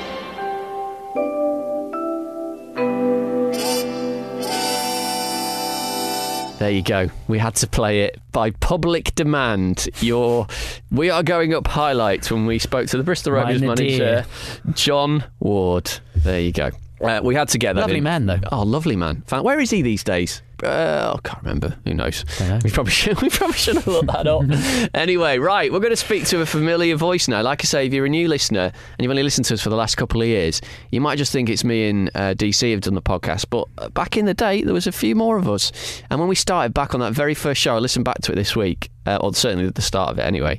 Uh, we all do a little. Couldn't quite put yourself through the whole yeah. thing. No, I can't put myself to listen to any of them. Um, we uh, we did a little getting to know you exercise at the beginning, finding about finding out about everyone's clubs, and I think it's fair to say that of all the clubs that the um, the five of us support, one of them has had a particularly good couple of years. So you're going to press a button over there, which is hopefully going to dial up a friend of ours. There we go. Not sure he knows that we're dialing him live. Let's see if he answers. What if he doesn't answer? Hello. Hello, Jim you, Knight. You are live on the We Are Going Up podcast. How the devil are you? I'm all right. How are you guys? Yeah, very well, thank Very you, mate. good. Good to speak to you, mate. Yeah, long time no How speak. times have changed. Oh no, unbelievable, absolutely unbelievable. Um, no, I'm not sure. Do we need a bit of Nessun Dorma to start off? Should we get Andrea Bocelli in for you? I've still got Wham lined up. Uh, yeah, that's, that's, that's my standard appearance, like rider this this time of the year. Okay, right. Well, DC, you, you, you work on that. Um, now, listen to this, uh, Jim. Uh, so this is Jim Knight, everyone. Long-time listeners will know that. These these are the positions that Leicester City have finished in in the five seasons that we've done the We Are Growing Up podcast. In 2011-12, they finished ninth in the Championship. In 2012-13, they finished sixth in the Championship. In 2013-14, they finished first in the Championship. In 2014-15, they finished 14th in the Premier League. And in 2015-16, they only went and won the bloody Premier League. Jim, what's it been like? Nuts. Abs- I- It still hasn't sunk in. I'm not sure it will ever sink in, to be honest. It's just been just absolutely unbelievable. You just can't. You just think about it. Sometimes you have to pinch yourself, and you watch Sky Sports News or whatever, and they're talking about the title winning side, and you see all the highlights and stuff. Now it just doesn't feel real at all. It's absolutely incredible. I assume you were there on the uh, on the day. You've had a season ticket, haven't you? Yeah. Yeah, yeah. So since I moved back to Leicester, I've had a season ticket for two years. Um, so I was I was obviously going pretty regularly before that when we were in the Championship, and kind of basically after I finished uni, even when I moved to London, I was getting back for, for some games. But yeah, the last two years we've been at pretty much every game. So we timed it right to get the season tickets and stuff, given uh, what's happened now, because you can't buy a ticket for love nor money at the moment. Amazing. Um, understandably. I mean, the thing with thing with me and, and, and my sort of viewing of the Leicester City story this season, it's been a bit weird because obviously doing the job that I do and, and involved in talking and looking at sports every day and football in particular. It, it kind of at first it was like well they're not going to do this are they they're going to fall away at some point. and then it's and then kind of after the Man City result and and you had a, you know you, you you didn't waver you didn't fold at any point I was sort of like well they are they're going to do it they, they are going to do it and I got used to the fact that Leicester were going to win the Premier League long Yeah. before they did and and so when you actually did it with that crazy game at Stamford Bridge, it, it didn't really hit me then. I thought, oh, oh man, this, this is amazing. It's happened, brilliant. But it wasn't until that day against uh, against Everton, Everton, yeah. on the Saturday in the evening game when Claudio Ranieri was standing next to Andrea Bocelli, who was wearing a Leicester City shirt, singing "Time to Say Goodbye," having changed the words to "Time to Win Again" for Leicester City, with that those fans behind them, a sea of blue, and and it was spine tingling. And I, I just watched that screen and just went, "Oh my, they've won it! They've won the Premier League! They've done it!" And I, that was me with no connection to Leicester City whatsoever. I, I cannot fathom what it must have felt like for you and all the other thousands and thousands of Leicester City fans and people who've lived in Leicester all their lives and have seen their team rise so rapidly to an unimaginable pinnacle. That's the thing. It might not even. Obviously, we've won the league this year, but I mean, the Champions League next year is just going to be another level. You know, depending on who we get in the group and stuff. It's just. I think it's just going to bring it home all over again. We're going to get three home games next year where it's just going to be that feeling of unbelievable kind of just. I don't know, it's just dumbfounded shock. I, think, I mean, the thing, the thing I always think about with Leicester, in particular with this show, is that I can mention this now because you've only we've won the bloody Premier League, so it doesn't matter. um, was the game obviously in the playoffs at Vicarage Road when it all sort, sort of yeah, heartbreak in the last minute. to- that's as close to I've as I've ever been to being a broken man. Yeah, I remember coming in to do the show unbelievable. with were you both there, the first one that you were both there after that game, and just seeing the, the contrast in emotions. And if you'd have Yeah. said to me at that point, oh yeah, by the way, in three years, I think it's three years ago, in, in three years' time, Leicester are going to win the Premier League, win it. At that stage, they, they'd not made it to Wembley; they were stuck in the Championship. To not, not, only get up, but to win it and, and win it in style. Yeah, and to, Yeah. it's just oh, it's it's just mind-boggling. So God knows what it's been like for you. And I think there is some symmetry to this because I'm pretty sure in one of the first shows we ever did, we had is it Stuart Hammonds on from the non-league paper who mentioned a striker had just gone to Fleetwood. Fleetwood had just been mm-hmm. promoted, and he was like, they've got this striker called Jamie Vardy. We were asking him him about teams that are coming up into the football league and who to look out for. And again, at that moment, if you said five years down the line he's going to be leading out England at Euro 2016, as you know, the, narrowly missing out on the Premier League's Golden Boot, it's just mind-boggling stuff. I just, yeah, I think Vardy's the perfect epitome, really, of, of the Leicester City story. Kind of that, not kind of rags to riches, because we've never been kind of down and out in, in that same way. But you know, relatively, if you look at the financial power of a lot of clubs um, that finished below us this year, um, it's just been a complete freak season. You know, how often are the the champions of England going to have an awful start like Chelsea did and kind of drop away and finish, you know, when they finish eighth, seventh, eighth, and then we're just going to come from basically being dead and buried with 10 games to go. You know, 10 games to go two seasons ago. We were, I think we were eight points, nine points off safety with 10 games to go. You were looking We at becoming a regular member of We Are Going Up again. you were. You'd have had to move back to London at that point. renewing my season ticket back to London and, ba- and back again on the train. Um, but yeah, you know, at that point we were contemplating life for the Championship, thinking we've had a good run. Uh, we've enjoyed our year in the Premier League. We've had some memorable results. Obviously, the Manchester United result uh, where we beat them five three at home was was that season. So we felt like we'd had you know our money's worth, so to speak. Um, at the top flight, and then obviously to, to stay up was was amazing, and we were just thinking the same again this year, and we just started well, we just didn't stop. Um, The thing for me, the thing for me is that if you're a fan of a championship club who gets promoted, I mean, the best you could hope for is to establish yourself. Pretty much what Watford have done this season at sort of mid-table, and then you know hope to kick sack on. in your fu- manager. Well, yeah, that's another story, and hope to kick on in future years. But to actually then go and win it in the the second season that you're up.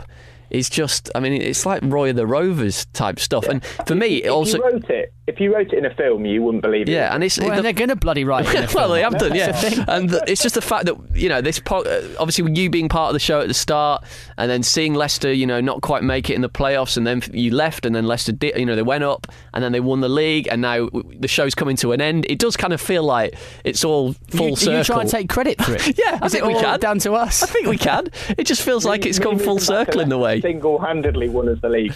Absolutely right. Well, uh, Leicester. I mean, that story's just going to, you know, go on and on and on. Let's talk a, few memories of doing this podcast over the last few years. Now, I had a message uh, from Jim uh, a few days ago. Let me see if I can find this. Here we go.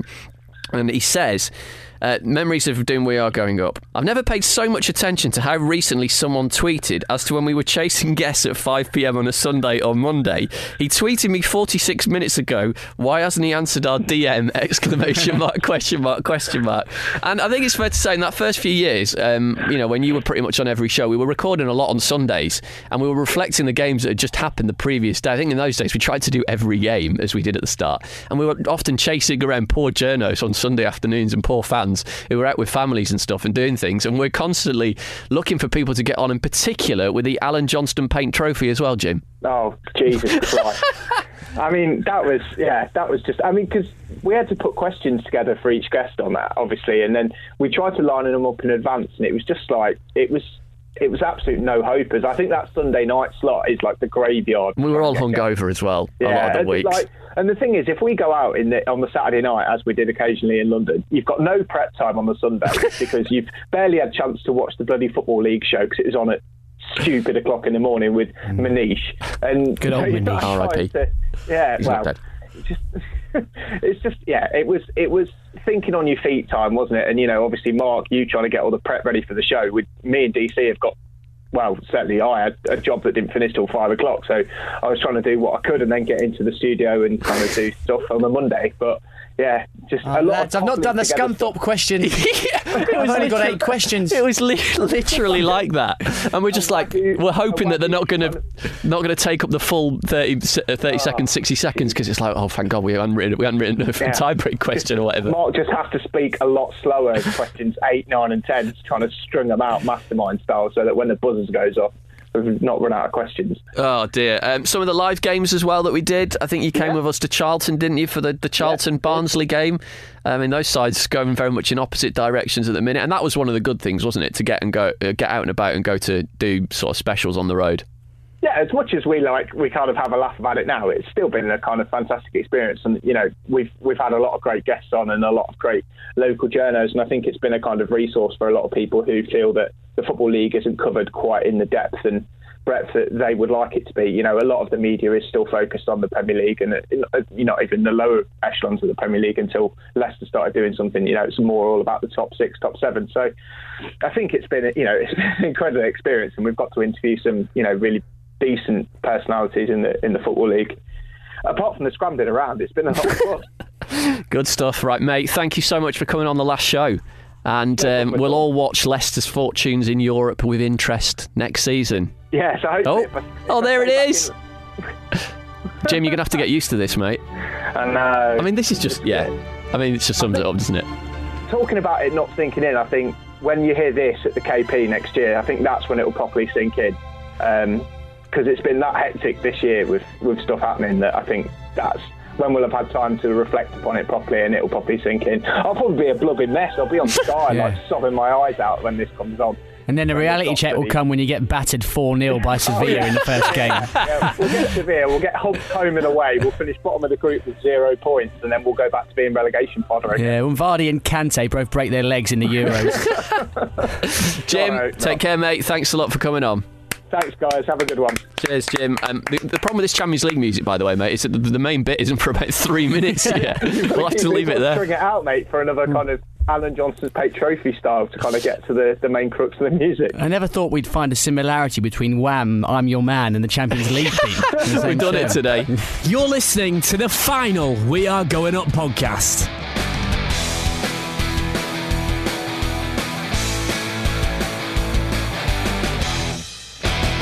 Okay, well, it's not only Jim Knight who was part of the team back in uh, July 2011 when it all began. Also, two men who should be both on the line right now Carl McQueen and Stephen Topo Topless. How the devil are you? 2011. Christ. I know. 2011. Topo, you well, mate? Yeah, very good, thanks, mate. Yeah. It's very weird to hear your voice on the phone and not on Skype, if you don't mind me saying. yeah, that takes me back, yeah. The way we used to do it at the beginning was we used to get, I think I had Skype on my phone or Skype on the, the iPhone. You just plug my iPhone into the desk and we'd have Topo live from Nottingham via Skype and the rest of us in the studio. Does that ring some bells? Yeah, that sounds about right. I think it did used to drop out as well. Oh, really? Don't remember that personally. Occasionally, I think. Every single episode. Um, five years on, I, I suppose we should ask you about your own clubs. Um, Carl, we'll start with you. What about Swindon's journey over the past five seasons? First in League One, then sixth, eighth, fourth, and sixteenth. Uh, yeah, I mean, when 2011 would have been the year we got relegated. I think I've got to try and work this out now. Yeah, after we were in the playoff final against Millwall, so we got relegated that season, which was terrible. Then Paolo came in. Uh, Mr. Kenny came Oh, in. and all Paolo. sudden- The mask. Yeah. The Paolo mask. Yeah, quite. Well, I was going to say, if I took- you want to name my favourite bit of the We Are Going Up podcast for the last five years. I think myself and everyone included would be the episode after the Johnston Paint Trophy final against. Well, I've Chesterfield. actually written down on my notes here, Carl. Um, the first thing is just Paolo Di Canio face mask, Chesterfield coming in pissed. That's what I've written down. That's slanderous. I don't know where that mask came to, but yeah, it was a wonderful day out. We lost 2 0. Um, I missed one of the goals because I was at the bar. Um, and we got promoted that season. I think Chesterfield got relegated uh, that season uh, as well. Um, but yeah, I came in, I've went halfway through the show, my hangover kicked in. you did, didn't it? Um, Any Luke Williams masks knocking around these days? I don't think so. Although No. was, you know, he's got a shaven head, kind of not dissimilar to Paolo, so I'm sure you could get away with it if anyone has kept it. Five pounds off Johnston Paint as well, which I never took up. You never cashed in. No. You've got a house No, now as well. It could have come in handy. yeah, true. Um, Topo, what about Forest then? Um, I mean, I don't even know where to start with the, the, the, the journey that Forest have been on over the past five seasons. Where are Forest at now? How long have you got, Mark? It's been a, ridiculous five years. It's uh, Well, according to Dave, just to stop you there, we've, we've got all night. Because earlier we, there was a, a point that he didn't have time to make, and he was like, "Uh, "We need to get this in." I was like, "Well, I'm trying to keep it tight. It's the last show." He's like, "I'll just do a three-hour show." So Topo, you've got as long as you want, mate. well, um, it, it's been a mixed bag over the, the past few years. Uh, plenty of ups and plenty of downs. I think we nearly got relegated in the first We Are Going Up season. Um, just about stayed up, and then Fawaz Al Hasawi and his family bought the club, and there were promises of Premier League football and great progress being made. And it's just been a great disappointment, really, over over the time he's been here. The one thing that's uh, has been consistent is uh, the changing of managers. We've gone through so many. Um, and we've not really gone anywhere. Quite often, Topo, it's been a case of Nottingham Forest getting rid of managers during the show. And I think going back to the episode where Steve McClaren was sacked halfway through and we had to start again. That's that, that's something we haven't mentioned yet. Actually, that is another thing that used to happen every week. Where That must have been right towards the start when that happened. It McClaren was. must have been around then. McClaren, Um, you're yeah. right. We started doing a show. Uh, we're talking about Forest. We're 20 minutes in, then someone, oh crap, lads, he's just been sacked. Got to start again. So we started again. The curse, the We Are Going Up curse, is still alive and well to this day. It's even been a couple of times this season. You do a show on one team, a manager's gone, and the next day they appoint one, or another team sacks one and makes the whole thing redundant. But but Topo on, on, on Forest, because we've talked a bit earlier on. Uh, about some of the, the dodgy owners that are knocking about, still knocking about in the Football League. Cellino, obviously, Venky's, Charlton, being Blackpool being the, the sort of obvious ones that spring to mind. But Forest sort of, they kind of go under the radar, the Al Hasawi regime, um, because it's, it's not been utterly catastrophic. It's, it's not like rip the club apart. He, he does seem to mean well. He seems to have some sort of feeling about for what the club is about and the history. Um, there's been no full scale riots and protests. But there has been a real malaise. There has been that change of managers. There has been a lack of direction. There has been promises of a lot of money being invested. You have invested money from time to time, uh, at, at- at various times along the way. You've had some really high profile managers, Steve McClaren, Stuart Pearce. But the, the net result has been nothing. You've moved nowhere. You're still treading water in the championship, and that must be really frustrating. Yeah, and when you look over Fawaz's years in charge, every season we've finished in a lower position than the one that came before it. So that just tells you tells you the story really that we are going backwards. Um, and we've just come off the back of a, a poor season where there was not really much to shout about. We were under transfer embargo, and we had a manager in Dougie Freedman who didn't really inspire you, both with his personality and the quality of his football.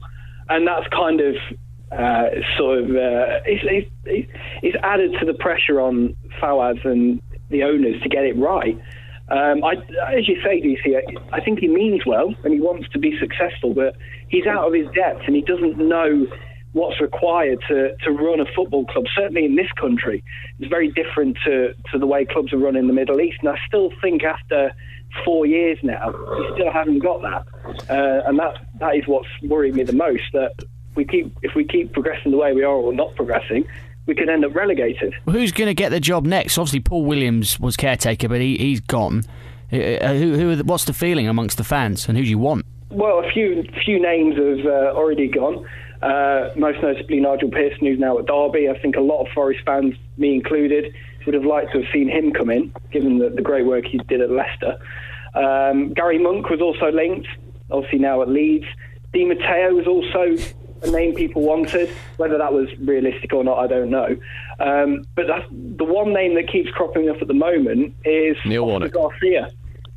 Who? Uh, Oscar Garcia. Oh, Oscar Garcia. Is he back to Oh, full right. health? Yeah, I think he is. Yeah, he is. Yeah, yeah. He's, I, I think he's been managing in Austria. Or Yeah, Red Bull. Yeah, and uh, he's had a fairly successful time of it over there. And I know he said before that he wants to come back into English football. He says it's it's a real pull for him. Mhm. So I wonder if He's got unfinished Um, business. I mean, obviously, he was at Watford for about two weeks, then had the health problems, and and and, and then we never we never saw him again. Um, and he did okay. He did a decent job in his season at Brighton. I, I think he I think he has got unfinished business. Do you um you know you just mentioned their topper. You know every great s- series like Breaking Bad's got Better Call Saul sort of as a spin-off. Um, you mentioned that we are going backwards. Maybe that could be the spin-off podcast to we are going up to, to, to launch in 2016-17 um, Topo's top 10s Topo just to just to bring things back to this show. Remind us of that.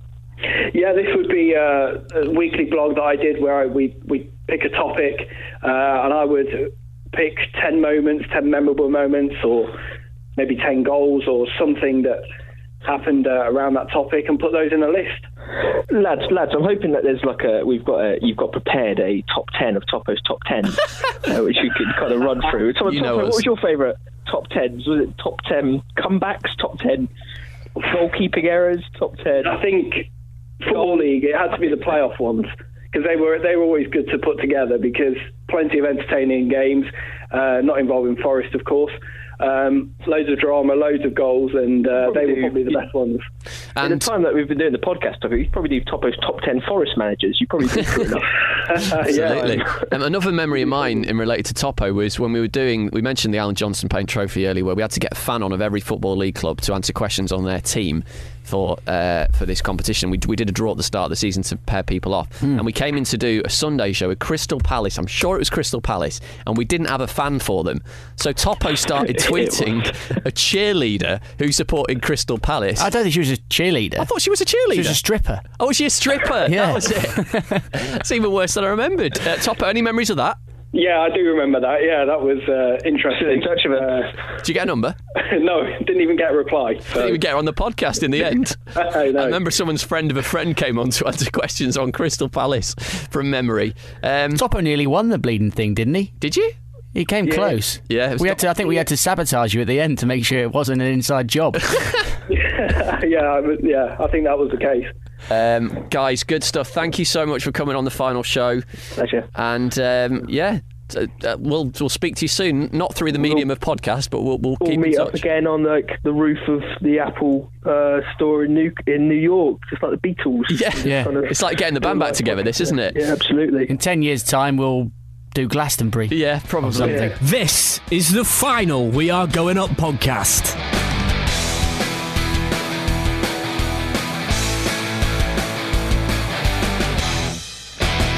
So, nearly predictions time then. Not only for this season, but we'll find out who's been victorious overall over the past five years of this show. But first, come on, a little bit of any other business. David Cameron Walker, what have you got for us? Um, various bits and bobs, really. I mean, just I was kind of just in the last few days, just kind of looking back at some of the shows and kind of looking back at some of my favourite moments and sort of favourite teams, some of the issues, and we, we touched on it heavily earlier on with with Rob, but. Ownership and disastrous clubs and managerial changes has been a big recurring theme. The number of specials we've done over the years, sort of round table specials with various people from fanzines and supporters trusts and journalists just saying when are these people going to when's it going to end? What's the end game? And how many of those owners are still in place? Blackpool. You know blackburn's owners have come have, have been there they, they've been they've had their their kind of quiet spells, but then it's sort of flaring up again at the moment. Leeds, disastrous. Forest, as we just said, disastrous. Charlton, still disastrous. Coventry, groundless for a while. Yeah. Directionless. Cardiff, the whole situation with the red and, red and blue shirts. Yeah. Leicester, for a while, where people were looking at their owners and wondering what, what was going on. Notts County have had their problems. Hull City, the name change, and no, you know fans aren't turning up to the playoff final at Wembley. Bolton and the finances. Northampton nearly going out of business. Plymouth, Peter Reid paying the electricity bill. you know, and, Yeah. and I'm sure there's clubs that I've missed there. Yeah. And, and, and it's a consistent theme, you know, and I, and I think it's a real important issue that, that is just not being dealt with at all, and, and it will keep rearing its head. Hopefully not, but I have uh, a distinct feeling that you will be right. Um, anything else? What have you got for us? Any special show? Any favourite shows we've done? Well, the I, I love the live ones. Yeah, the live ones have been great because it, it, it, that is what it's all about, really. You get the chance to get out there and, and see new grounds, speak to supporters, you know, not just kind of journos and, and people that we've lined up, but just literally just going up to, to the random fans that are at the games home and away and finding out their. Um, how they're feeling. There's been plenty of fans who didn't want to talk to us as well along Yeah. the way. Plenty of outtakes, but yeah, r- really enjoyed that. I think, uh, especially enjoyed the Peterborough trip when we did the Yes. draw, Um, Yeah. and it landed in our lap as well, didn't it? Just after old Darren Ferguson Yeah. got sacked. Uh, No, it was good. Sacked again, but I enjoyed Notts County this season as well with the uh, the guy who sat about four rows behind us. Just what was Yeah. he saying? Just shouting out one word responses to What he anything. saying? What was he? It said something like. Uh, press, oh, no, it no, it wasn't wasn't press. It was. I have to listen back to. it. But anyway, it was. Insert it, the clip here. Yeah, insert the clip here. It's an absolutely superb fan sitting just to my left. I don't want to speak too loud because if he sees me or hears me, he looks like he, he looks like he could uh, absolutely tear me to pieces. But he's absolutely screaming abuse at the team. Whenever they get the ball, just a lot of one word, repetitive shout. Byline, byline, feet, feet, tight. Feet! Feet! That was it, whatever he just said. What a man he was. um, but I mean, and th- there's been a number of. I mean, some of my favourite shows over the years have been sort of the special ones that we've done. I think remember when the whole EPPP thing came along, we spoke to some people about that, and that was a really interesting thing. That The Truth Behind Transfers was another good one with Mike Calvin. yeah, when he and came Ross on- Wilson, Ross Wilson from was, uh, Huddersfield. He was at Huddersfield then, but do you know where he is now? He's only bloody head of recruitment at Southampton. Oh, is he? Yeah. Wow. Yeah, he's doing really well for himself. Um, Bradford have been a real favourite of mine. Yeah, I mean, Bantam's Banter Boys. That season where they went on that amazing the first time, let Yeah, alone the yeah, FA yeah. Cup semi final, the, the, Yeah. the, the, all the way to the League Cup final. Was that 12 13? Yes, I think so. Um, yeah, it was. Yeah.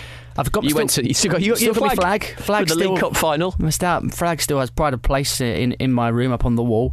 Um, but yeah, the Bantam's banter are, are a great example of what we've seen many of over the years in the fan individual fans podcasts that have gone from strength to strength, and the things that they've done have been, you know, fantastic. Incredible. They're selling merchandise now. They're selling bloody bath towels and all sorts, and they're doing an England song. They've they've had a lot of um, sort of mainstream press coverage. You know, there's been there's been we've one of the best things about the whole thing is the amount of contacts and the people we've we've met and had on uh, that we're very thankful for along the way who are doing the same thing that we're doing, but just about their own clubs. You know, there's been some great people over the years. Uh, the Watford podcast, the guys who used Rookery to have End from the Rookery Rookery Mike, yeah, from the Rookery, and that's that's still going strong in the Premier League. Uh, the Bolton podcast, I seem to remember a great song from about Owen Coyle. Yeah. that we had. I think the. Men in White. I think it was called. Yeah. Uh, and there's there's loads more. There's loads more that I probably can't remember off the top of my head. And I think that that's been one of my favourite things is, is finding out how many passionate fans there are out there who who are all doing great things. Um, you ready for move on to predictions? Or have you got anything of- else? oh, one of the other favourite things was playing. We should say a huge, huge thank you to Prostate Cancer UK, Of course. all the help that they've given us over the years.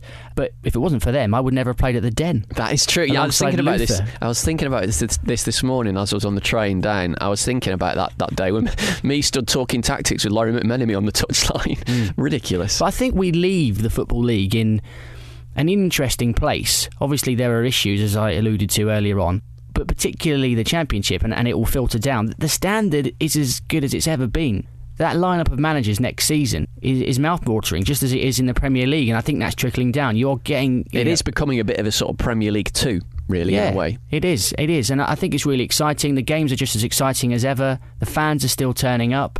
And, the, uh, you know, the reason we started this podcast is because we all supported Football League teams at the time. And we all loved the Football League. We all love what it represents and the drama, some of the lowlights and, hmm. and the highlights that, that it brings you along the way. And it, it's only strengthened my, my admiration for it over the years that we've done this. I mean, there's been times where I've absolutely detested the Football League and everything it stands for just because it, you know, having to sacrifice Sunday evenings for no reason other than I've said we'll do it. Yeah, and I know. you know, but it, it's great and it's in, you know it continues to inspire and it continues to be good. And you know, let's hope in five years' time, ten years' time, twenty years' time. That it's still there and it's still doing what it's doing now. Absolutely, amen to that. Right, here we go then. Predictions time. Now, let me uh, let me say before we play these that so at the start of the season we asked for your two automatic teams to go up, your playoff winner, your teams to be relegated, and your top scorers. So, for example, if we say uh, a playoff winner in our two to go up, that doesn't count. If you know what I mean, Mhm. it was basically like what two teams are going to go up automatically, or what three teams if you know if you're in League Two, Mm. um, who the playoff winner are, and blah blah blah. Now I'm going to play our predictions. I've played in the sort of yeses and nos to each thing that we say along the way, so you can sort of track our progress. So we're going to start in League Two. DC, roll the tape. This is what we said at the start of the season. I well, shall I give you my three first? Yes, please. My three to go up this season are Luton Town, Okay. Boo. Cambridge United, and Wycombe Wanderers. Back in Wycombe to, uh, Yeah. to come back stronger, are you? I am. Okay. I am. You Your want- three. My please. three. The automatics, yeah. Uh, Cambridge. Yes. Portsmouth, I think, are finally going to do it. Paul Cook being the difference there, really, for me. And Barnet. Can't bring yourself to say Luton, can you? Absolutely Just not. Cannot. um, I've got Barnet as playoff winners, actually. Uh, playoff winner for you? I'm going to go for Plymouth to, to go slightly better than last season. Okay, uh, two to go down then. I've got, sorry, sort of um, already sort of given the game away with me. I've gone for Newport Mm-hmm. to go down on the Terry Butcher, and I've also got Mansfield. I have gone for Newport, like you, uh, and the other team, I'm going to go for Yeovil Town. Top scorer, I want you to go first. And I'll tell you why in a sec. Okay, John Akinde of Barnet. The one I've gone for, um, he's not he's not really going to be top scorer, but I saw odds at twenty five to one, and he wants you to tell him what goal celebration he should use this Oh, season. yeah. Adebayo Akinfenwa. Have you voted? I haven't actually, no. So, a grand total of zero correct answers from There's a couple us. of close ones. There though. was. So John Akinde got 23 goals for Barnet Yeah, it this wasn't, season. It wasn't far off. He was third. Matty Taylor of Bristol Rovers was the top scorer in League Two this season, and Newport were third bottom. I think. They think. were. I mean, but they were safe by quite a way. They but were. They were still third bottom, so not bad. Plymouth. I got Plymouth for the playoffs. Well, that's the I got thing. to the if- final. If Plymouth had won, then you would have, you would have had one point there. But as it stands, it's goalless after League Two. Okay. Now things are about to dramatically change. Let's Are listen they? to our League One predictions, starting with the teams that we predicted would go up automatically. Sheffield United and Wigan. Yeah. Yeah, agreed. Um, I've go, I'm going to go with you as well. I, I think Sheffield United are finally going to do it. Playoffs. um, I've actually gone for. I, I do like a double bounce, so I've gone for Burton on the Jimmy Floyd Hasselbaink. Jimmy, Jimmy. Yeah. Uh, Barnsley. Barnsley, okay. Four to be relegated. Sorry, Crewe fans. I've got you to go down. My other three are Blackpool, uh, Port Vale, and also because I think Dean Saunders is a terrible manager, Chesterfield. And Yeah, plus not- Chesterfield not been- always bounce between those two. Not been great recently. I, I've got, I'm with you though. Chesterfield, uh, Colchester United. I think are going to go. Uh, Blackpool, uh, total shambles, uh, and the other team is Crewe. Top scorer. This really goes against against everything I stand for. But um, Ian Henderson of Rochdale. Oh yeah, that's a good shout. Uh, I'm going to go for one of the favourites, Will Grigg of Wigan. You've absolutely. Oh, Grigg's on fire. Your defence is terrified. You've absolutely smashed it there, mate. You've you've destroyed me. I'm not even sure how many points you got there. You got so many. League One, you did your research this season and it paid off big time. Right, here we go then. Let's finish it off onto the Championship and the teams that we thought were going to go up this season. It's Wolves for me, and it's Derby. I've gone for Derby and I've gone for Middlesbrough and I've got for, gone for Wolves to win the playoffs. Okay. Your playoff winner? I've gone for Hull, right? Because I think they're you know they're trying to splash Smashing the it. cash now. Steve Bruce knows how to get promoted from the Championship. Okay, three to be relegated. David was very, very optimistic about Sheffield Wednesday. He was indeed. Um, You're not going to send him down, are you? Yeah, of course I am. Um, I've got Sheffield Wednesday, Rotherham, and Huddersfield. Sorry, Yorkshire. okay, yeah. Um, I've got Blackburn, Rotherham. I think it's going to be one season too far for, for Mr. Sombrero himself, Steve sombrero away, yeah. Steve. Uh, and another shout. So you've gone Yorkshire. I'm, I'm pretty down on on the northwest. I think Bolton might. slip. Rotherham's not in the northwest. No, no, but Blackburn and Oh, right, Bolton okay. are. Yeah, I'm not going to complain Yeah. about you sending Bolton down. Yeah, Uh, because I don't. I'm not sure. You know, lots of people think Neil Lennon's a good manager, and I think he is, but I don't know if he'll if he'll stick it out there. You're trying to say that the, the signing of Emile Heskey is not going to guarantee him a high place finish this season? Yeah. Um, and t- top scorer, I've gone for Nouha Dicko. I have gone for echoing my previous sentiments on Fulham. Ross McCormack. Ross McCormack was second in the Championship top scorers list with 21 goals this season. Andre Gray was top with 25. The final scores after all that for the 2015 16 season Mark Crossley, 4. David Cameron Walker, 8. Eight. 8 4. Thank you to very DCW. much. Now, which, All the naysayers. Who's gone out on top? which leads us on to this. Ah. yeah, here we go. Right, so I've gone through the the predictions between us um, from the previous five seasons, and these are the scores that I've got. Now, if you've really got the time in your hands, I'm sure you can go through and double and triple check this. That applies to you and the listeners. But Hmm. that we archive will be there for hundreds of years. Yes, it will be. Will it? Well, if I pay, if well, pay the if you pay for the web hosting, yeah. um, here we go then. Are you going to do that, by the way? Or just leave it a year and get rid of it? Anyway, um, 2011 12, DC 2, Mark 4. So I took an early lead, 4 2 Two. up. Poor return, that is. However, in 12 13, uh, it was the opposite way around. DC 4, Mark 2. So we're going in 6 all into the third season. Okay. This is where you had a stinker, mate. This was the ah. year Was that it all went wrong. Was the Palace year? I think no, I think that was the year before. Ah. Anyway, Mark five, DC one. One. I know I did predict a couple of teams to Yeah. get relegated that were subsequently got promoted Yes. to the Premier League. So didn't at they? that stage, Crossley goes into a 11-7 lead. It's difficult to turn around. 14-15 season. This is, Bizarrely, this is a crucial one. bizarrely, we've got half a point in. Uh, there was half points in this points. season. Yeah, okay. DC seven and a half points. Mark eight and a half Oh, points. no. Which leads us on to a enough, situation where so that was 11-7. So if you add that up, that's uh, eight, 19 and a half, 14 and a half. That's right. So I'm five points clear going into the final season.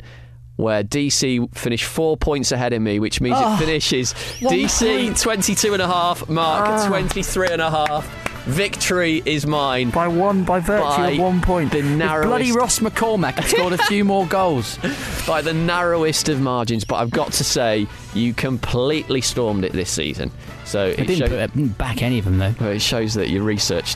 So at least your research paid off. You might have Hmm. not made any money out of it, but your research paid off. There you go. So that was it. The predictions for this season and for the past five years, and that is pretty much it for We Are Going Up. Full stop. We're going to end the show in a few minutes' time with a montage um, of stuff from throughout the years. We talked about Mr. Sombrero there, Steve Evans. We We, should mention him, Steve Evans, shouldn't we? Really, we should. One thing that's um, changed quite recently is the size of the man's waistline. Have you Oh. seen how much weight he's lost? No. He's really lost a lot. Amazing. There's visions of him running down the touchline with his trousers, with his Yeah. falling down. They're no more. We had to get that. I don't know whether it's the stress end. of working with Cellino Yeah. or what, but he's Probably. fair play to him. Probably. He's ha- literally half the man he used to be. He is. Um, right. Well, I suppose this We can't end on Steve Evans, though. No, we have you brought that up now? I was going into the thank yous. I was about to go into the thank yous. well, we should thank Steve Evans. He's Yeah. provided us with a lot of t- entertainment over the years. He has. Thanks to uh, Graham Westley Yeah. for being another butt of many jokes over the years. We've had our favourites over the years, um, and we've been so lucky with some of the guests we've had on. Uh, we've had on, in no particular order, Mark Warburton, Ian Holloway, Matt Holland, Don Goodman, Kevin Davis, George Burley, Mike Calvin, Andy Brassell, Jonathan Wilson, Ian McIntosh, John Ashdown, uh, Adrian Durham, Dominic Matteo, Ian Dancer, Jim Proudfoot, Luther Blissett, John Ward, a whole army of podcasters and bloggers and fans and people that have listened from the very first show to the 171st show. And the majority of those guests, the, jour- the journalists, the podcasters, the bloggers, often coming on at the drop of a hat. We're literally ringing them up and saying, mate, Yeah. it's so and so from We Are Going Up podcast. I spoke to you three years ago. Do you remember me? Can, Yeah. you, can you do something now, right Yeah, now? right this second. Nine times out of ten, they're more than happy to do so. Very generous with their time. So any guest that's come on this show over the last Yeah. five years, we really, really do. Not that most of you will be listening to this, but if you are If listening, you've made it this far into the final show, fair play. Thank you. This is a marathon. This is a giving up- Um, giving up your time. Big thank you as well to um, to Joe Amphlett, Pete Allison for voiceover work. Also, the various radio stations that have hosted this show. We've recorded it in all different kinds of studios. Uh, with Even some of one that probably didn't know about it for about a yeah, year. well, that's we don't, we don't talk about that. Um, they found out now.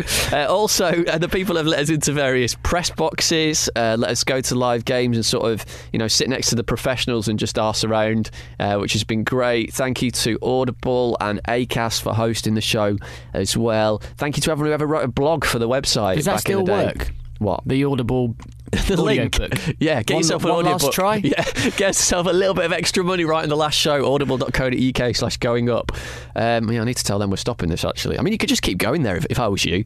Maybe they'll they'll still keep paying us. I don't know. Probably shouldn't have said that. Yeah, but, but m- or free audiobooks for you. That's, Um, Absolutely. That's the thing they've got to remember. Um, and most of all, thank you to you for listening, especially if you've listened uh, throughout the last five years. Everyone who's listened overseas and has got in touch about playing, uh, you know, following the lower leagues overseas and Australia and Iceland. Had loads of Scandinavian listeners in America. And uh, yeah, I mean, we used to look at the stats, didn't we? We'd see we had the odd listener in Gabon or we never, like we never did get the world tour sorted we out. never got we? the world tour sorted. We never got the young players special sorted. We never got the tea lady We never got the bloody tea lady. we never did it. You should see the list of ideas we had. To we never, and we never of all. We were looking through the, the roster earlier on of all the clubs we've covered. We've Yes. covered every single, in, in some way, shape, or form, every single football league club that's been in the football league During these the- five during years. these five years. We've covered, with the exception Of one. one, Accrington Stanley. We couldn't get an Accrington fan for the JPT, and it's just never happened. So they leave us. I mean, you, you did even try and put a call into John Colwyn about 10 minutes before we started recording this. He's Um, probably on the beach somewhere. he is, and I wouldn't blame him. Um, yeah, so thank you so much. Um, We are going up. Who are they? yeah, great Scouse accent, mate. Um, so we're off to France this summer for the Euros, which is going to be awesome. We are. Um, so really looking forward to that. And then in the usual places, so you're producing Hawksbee and Jacobs on Talk Sport. I at this moment yeah. in time, the longest running sports afternoon program ever, basically. I'm, I'm sure it is. It? I'm sure it is. Uh, so you, I'm sure you'll hear them mention producer Dave. Then then then that'll be you, basically. That will be me. Yeah. Um, and uh, you find me on uh, Radio Manchester and on Five Live as well, which is exciting. Covering many of the clubs that, that you've got to know well over the years Absolutely, on which this is, which is why actually this season it's been a bit weird because when we've come to do the show, it's been oh League Two, what's going on in League Two, and because we don't have a League Two side in our sort of patch, I'm thinking oh God, I'm not really sure what's happening because you're so focused on the clubs that are in your area, and obviously Manchester's uh, not going to be a bad city for football next season. The small matter of a, a little rivalry is coming to town as well. Granted, outside the football league, but still plenty going on. Uh, yeah, thank you for all your support. Thank you for the tweets and uh, following the Instagram, even though we never put anything on it. Um, and yeah, that's about it. I think. Thank you, thank you, thank, Thank you. Thank you very much for taking the time to listen, to download, to rate us, to subscribe to us, to tweet us, and all of that stuff. Because ultimately, we, we started this just because we, we followed Football League clubs and we thought it might be a nice thing to do. And we've had a, a reasonably healthy following. We've, we've not been at the top of the charts consistently week in, week out. We've not become, you know, wealthy men off the back No. of off the back of the adverts and all that stuff like some podcasters have done. We're not serial.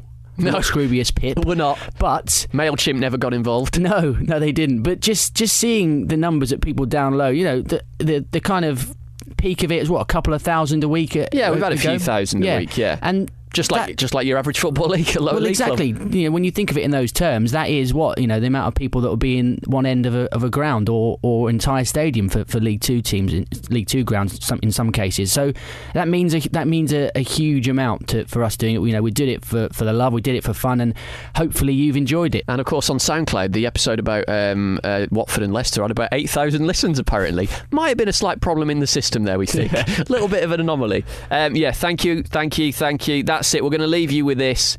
Roll the tape now. This is the story of five years, five years, half a decade of the We Are Going Up podcast.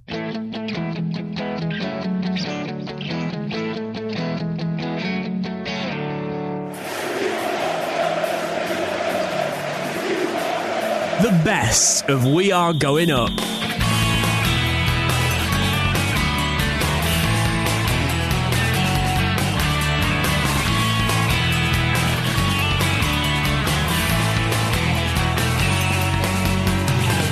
Right, we're on. Thank you very much for downloading We Are Going Up and welcome to your season ticket to the Football League. This is Mark Crossley in London. Can I have your full name, please? David Cameron Walker. The club you support? Watford. Full name.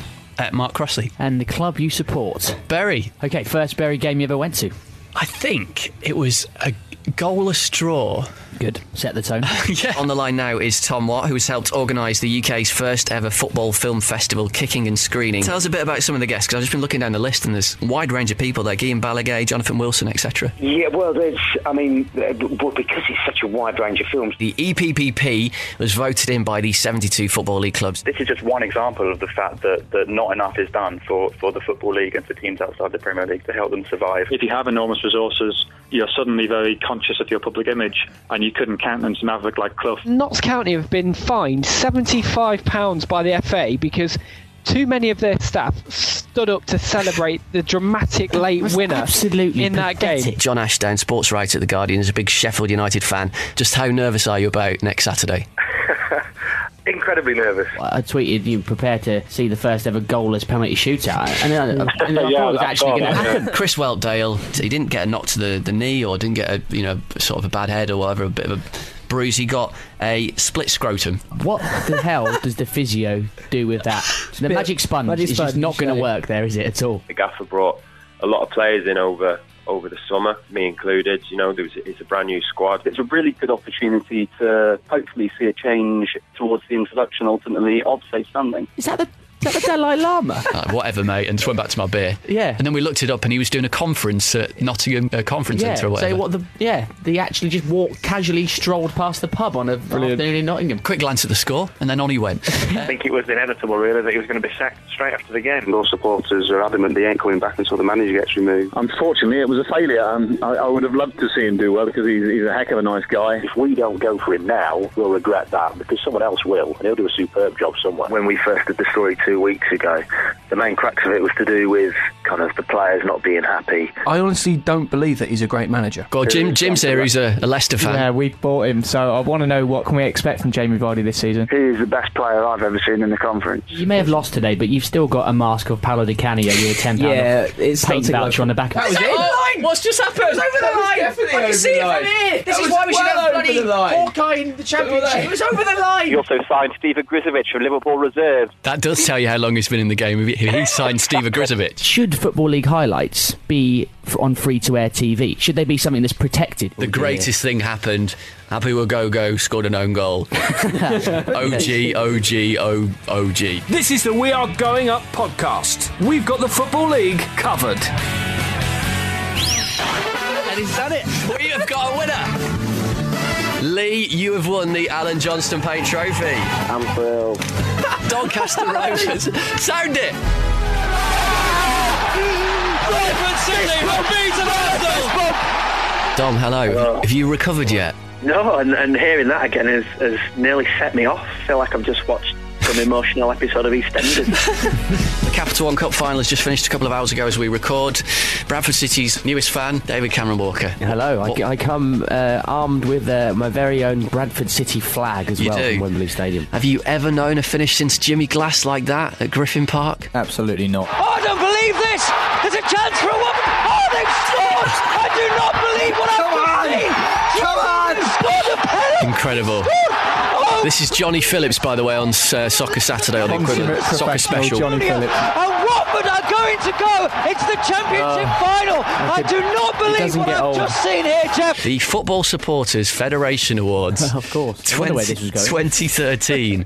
the nominees have been announced, and we're on the list. My in-law's are big Liverpool fans, so I thought I can't not go and have a picture with Luis Suarez. Still a really nice man, though. And I believe you asked him if he was interested in a move to Vicarage Road. He didn't understand. Ever since you know we you know reformed as AFC Wimbledon and we, we started this ten years ago. Ever since then, I've people often quite well-meaning people say, "Who do you support?" Oh, Wimbledon. Oh, terrible shame what happened. I bet you can't wait till you play them, can you? What a day that will be. And you say, "Well, actually, no, I don't want to play them." I think it's fair to say Carlos will never change his philosophy. He does not fall into the category of rational owners. Here we are um, on the brink of something fantastic for British football, I believe. What I'd love to see is every club in the land um, start doing this. Every football fan owes a huge debt of gratitude to to the work that Brian did. I think if they're unable to make the club sustainable within Coventry, I think they should probably be considering their position as owners of the football club. He has presided over the fire sale to end all fire sales, where the family silver has been sold off, piece by miserable piece. The fans have no confidence and are completely alienated from the owners. Worse than that, I think they feel that it's no longer their club. I asked Derek Shaw and Paul Agnew straight out, and the question I said to him, I said, could they hand on heart say that Venky's are not gambling Blackburn Rovers' future this transfer window, and both of them who are well placed on the board said they can't guarantee that. I think a lot of me following Cardiff is down to identity. When they, when they changed from blue to red, it just didn't sit right with me at all. We are absolutely delighted to say that on the phone right now to speak to us is Mr. Kevin Davis, who has joined uh, Preston. We're really confident we can we can really achieve something this year. First, let's speak to the former Bradford Wolves, Barnsley, and Doncaster striker Don Goodman, the former England, AC Milan, Watford, and Bournemouth striker Luther Blissett, and we are very pleased to say that Luther joins us on the show right now. We really love you as a fella, Owen, truly, honestly. But when it came to being manager, there's things you wouldn't see. You were obsessed with playing 4 4 2 instead of 4 3 3, and thought the problem was in scoring goals and not defensively. On our predictions this week, I've predicted Bury to go up, Jim has predicted Leicester to go up, and Dave has predicted Watford to go up. If that doesn't tell you a lot it's blinding optimism at its best, What isn't it's it? all about at this stage of the season. Come on, betting on Carlton Matlock has been suspended due to unusual betting patterns of what one bet. One job. You only had one job. Russ Wilcox, ridiculous bit when he walked out of the tunnel. It was like X Factor. do do do. Let's all do the conga. Do do do do. With British samba longer. Roy Hodgson, my mate, was um, when I was Champions League final, and he was All not the same plane as Roy Hodgson. Yes, you do. And uh, someone came up and asked him if they could swap seats with him. By this point, the plane was packed, so he stands up and everybody goes, "Hey, "Go on, Roy!" So uh, earlier today, me and DC spoke to the Bristol Rovers manager John Ward. Could could you perhaps see one day him taking over, maybe in, in a few years down the line, if you continue to have sex and? Uh, Clifford, No, we you- can't you- do that. Sorry. Forget that music. Drum roll, please. It's been over two years. It's been over, we couldn't really quite be bothered to work it out, but a lot of hours and hundreds of guests. And finally, we have made it to the big one. And here comes the most underwhelming fanfare you've ever heard. Happy 100th, David Cameron Walker. thanks. Happy 100th, Jim Knight. Hello. This is um, episode 100 of We Are Going Up. My club in 125 seconds. Four words. Finidi George, Matteo Sereni. this is one of those special, in case of emergency, smash glass here moments, uh, because we are bringing you a special bonus edition of the show this week, reacting to the announcement uh, by Greg Dyke of the FA Commission's four point plan to boost the future of English football. When I heard the news of this on Thursday, I was very angry. I was fuming. I was kind of incandescent with rage. And this proposal, I think, is one of the most disrespectful things to the Football League I've ever read. And, and non-league. We don't know of anybody um, in the conference that has been consulted in this process. I've always thought we were a, a fourth tier club, so to be in where we are now for me is something special. I do think it's important that the, the, the fans can connect with, with the players, and the players at times maybe could do a little bit more. My cult hero goes back to the mid 90s. Um, a striker called John Paskin. The process always starts at the uh, the identification stage, whereby we've got scouts on the ground on a on a day to day basis out at games. Um, I think we, we probably cover on average something like 25 games a week. 56%, that's more than half, of first time managers never get another job in management. This is We Are Going Up, your season ticket to the Football League. I'm Mark Crossley. Alongside me here in London in the studio, I've got David Cameron Walker and Jim Knight. Plus, Stephen Topless is on the line from Nottingham. The world of football has been shaken by the news announced on Sunday that Gary Speed, manager of Wales, has died. It is the headline story of the week, then, the extremely sad news that Sir Tom Finney, an absolute giant of a figure in English football, sadly passed away on Friday, aged 91. He was more than a gentleman, yes. To say gentleman is right, but he was also a gentleman. Now, next week, um, we are going to be bringing out a show on, I believe, Monday, the final show before Christmas. But this is something slightly different. We're not going to tell you what it is yet, but um, it's been a couple of months in the in the making. This, the Great War. Hello, I'm Carol Swords. I'm the curator of Pitzhanger Manor and Gallery. Crossing the Field is an exhibition commemorating the First World War and particularly a moment in it, Christmas 1914, where the troops laid down their arms and um, played football. They found the common ground, and the common ground was football. We're a club that support the armed forces. We're a great club with a great heart for what it did in the Great War and over 100 years. Ultimately, um, if it hadn't have been for these players and the administrators, then the clubs that people follow today, they wouldn't be exi- in existence.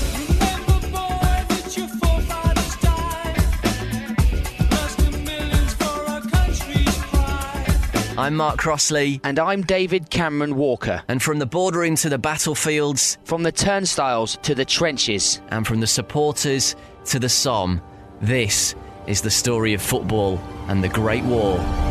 We are going up on the road. Programs, three pound. How's it come to this? You spending your bank holiday Monday watching Leyton Orient against Bury? I'm, I'm not quite sure. Boswick scores! Down the middle. They're going to cause a lot of teams problems with the way they play because Akinfenwa is very, very difficult to deal with. Ball comes in towards Akinfenwa. Oh!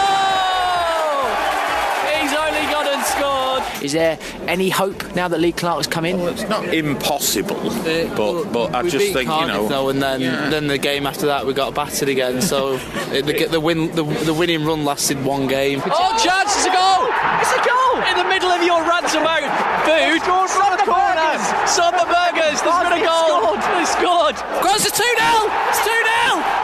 Blackpool have scored a second goal. So the Orient fans have just been singing some um, not particularly uh, friendly chants about Boris Johnson, and I was, I was just actually thinking, what have they got against Boris Johnson? Oh, the Olympic Stadium. I see. Well, you initially thought they were chanting against the Sky Sports reporter Bryan Swanson, didn't you? I did. Yeah.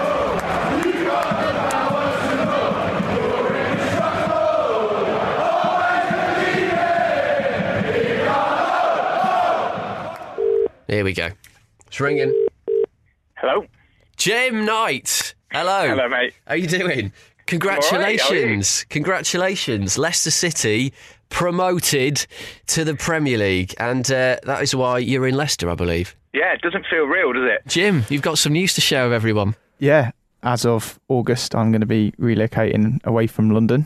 I thought you were gonna get married or something. Native, no, back to my native Leicester. Um, So Jim is uh, so, is yeah. leaving us. He's uh, he's moving back to Leicester in the summer, which means we're Premier League, one promotion and you and you desert us. yeah.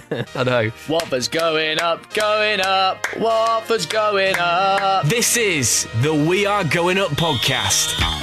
Oh, yes, it's that time again. Hello and welcome. This is episode 155 of We Are Going Up. I'm Mark Crossley, and anything you and your mob can do, David Cameron Walker, we can do it better. No, we're not bothered about being in the top three from October all the way through till May. We just casually time our arrival in the top three for 20 past four on the final afternoon of the season. Beautiful. Congratulations. I've made the Bury Times. I've just seen tomorrow, page 95 if you live in the area. They've, they've framed my tweet in one of their pieces. If ever there was a sign of the impending death of journalism. Steve Evans don't lie in bed and, and dream. I'm a realist. You went all the way up to Carlisle, then down, Yes. then back up again, And then back again, yeah. and then back again. yeah. I'm spending the evening of my 30th birthday in the uh, very Broom memorable cupboard. location that is this very hot, small, sweltering studio. Ball's not dead. Jervis tries to keep it in place. It back for Reuben Reid. It's 2 0 to Plymouth. Fantastic finish. He's been the difference today. They've lit a flare. A green flare has been lit. The Plymouth fans singing we're top of the league. There's no doubt that along the way something has happened between the relationship between fans and top footballers. Do it, do it, do it, do it, do it, do it, do it. Hear that? DC, I'm going to hand the stage over to you at this point. Yeah. Copping out. You may not be surprised to hear this because a few people have emailed across the season sort of asking us what's going on. We've been certainly more infrequent this season, and after five seasons, we're going to end it.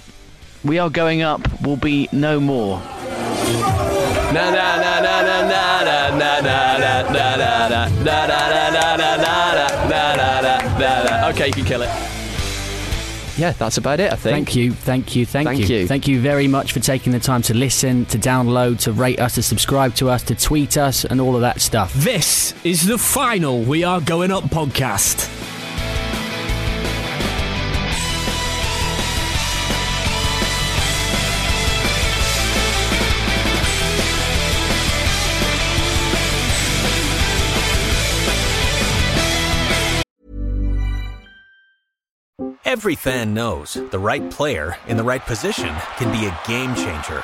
Put LifeLock between your identity and identity thieves to monitor and alert you to threats you could miss. Plus, with a US-based restoration specialist on your team, you won't have to face drained accounts, fraudulent loans, or other losses from identity theft alone. All backed by the LifeLock Million Dollar Protection Package. Change the game on identity theft. Save up to 25% your first year at LifeLock.com slash aware.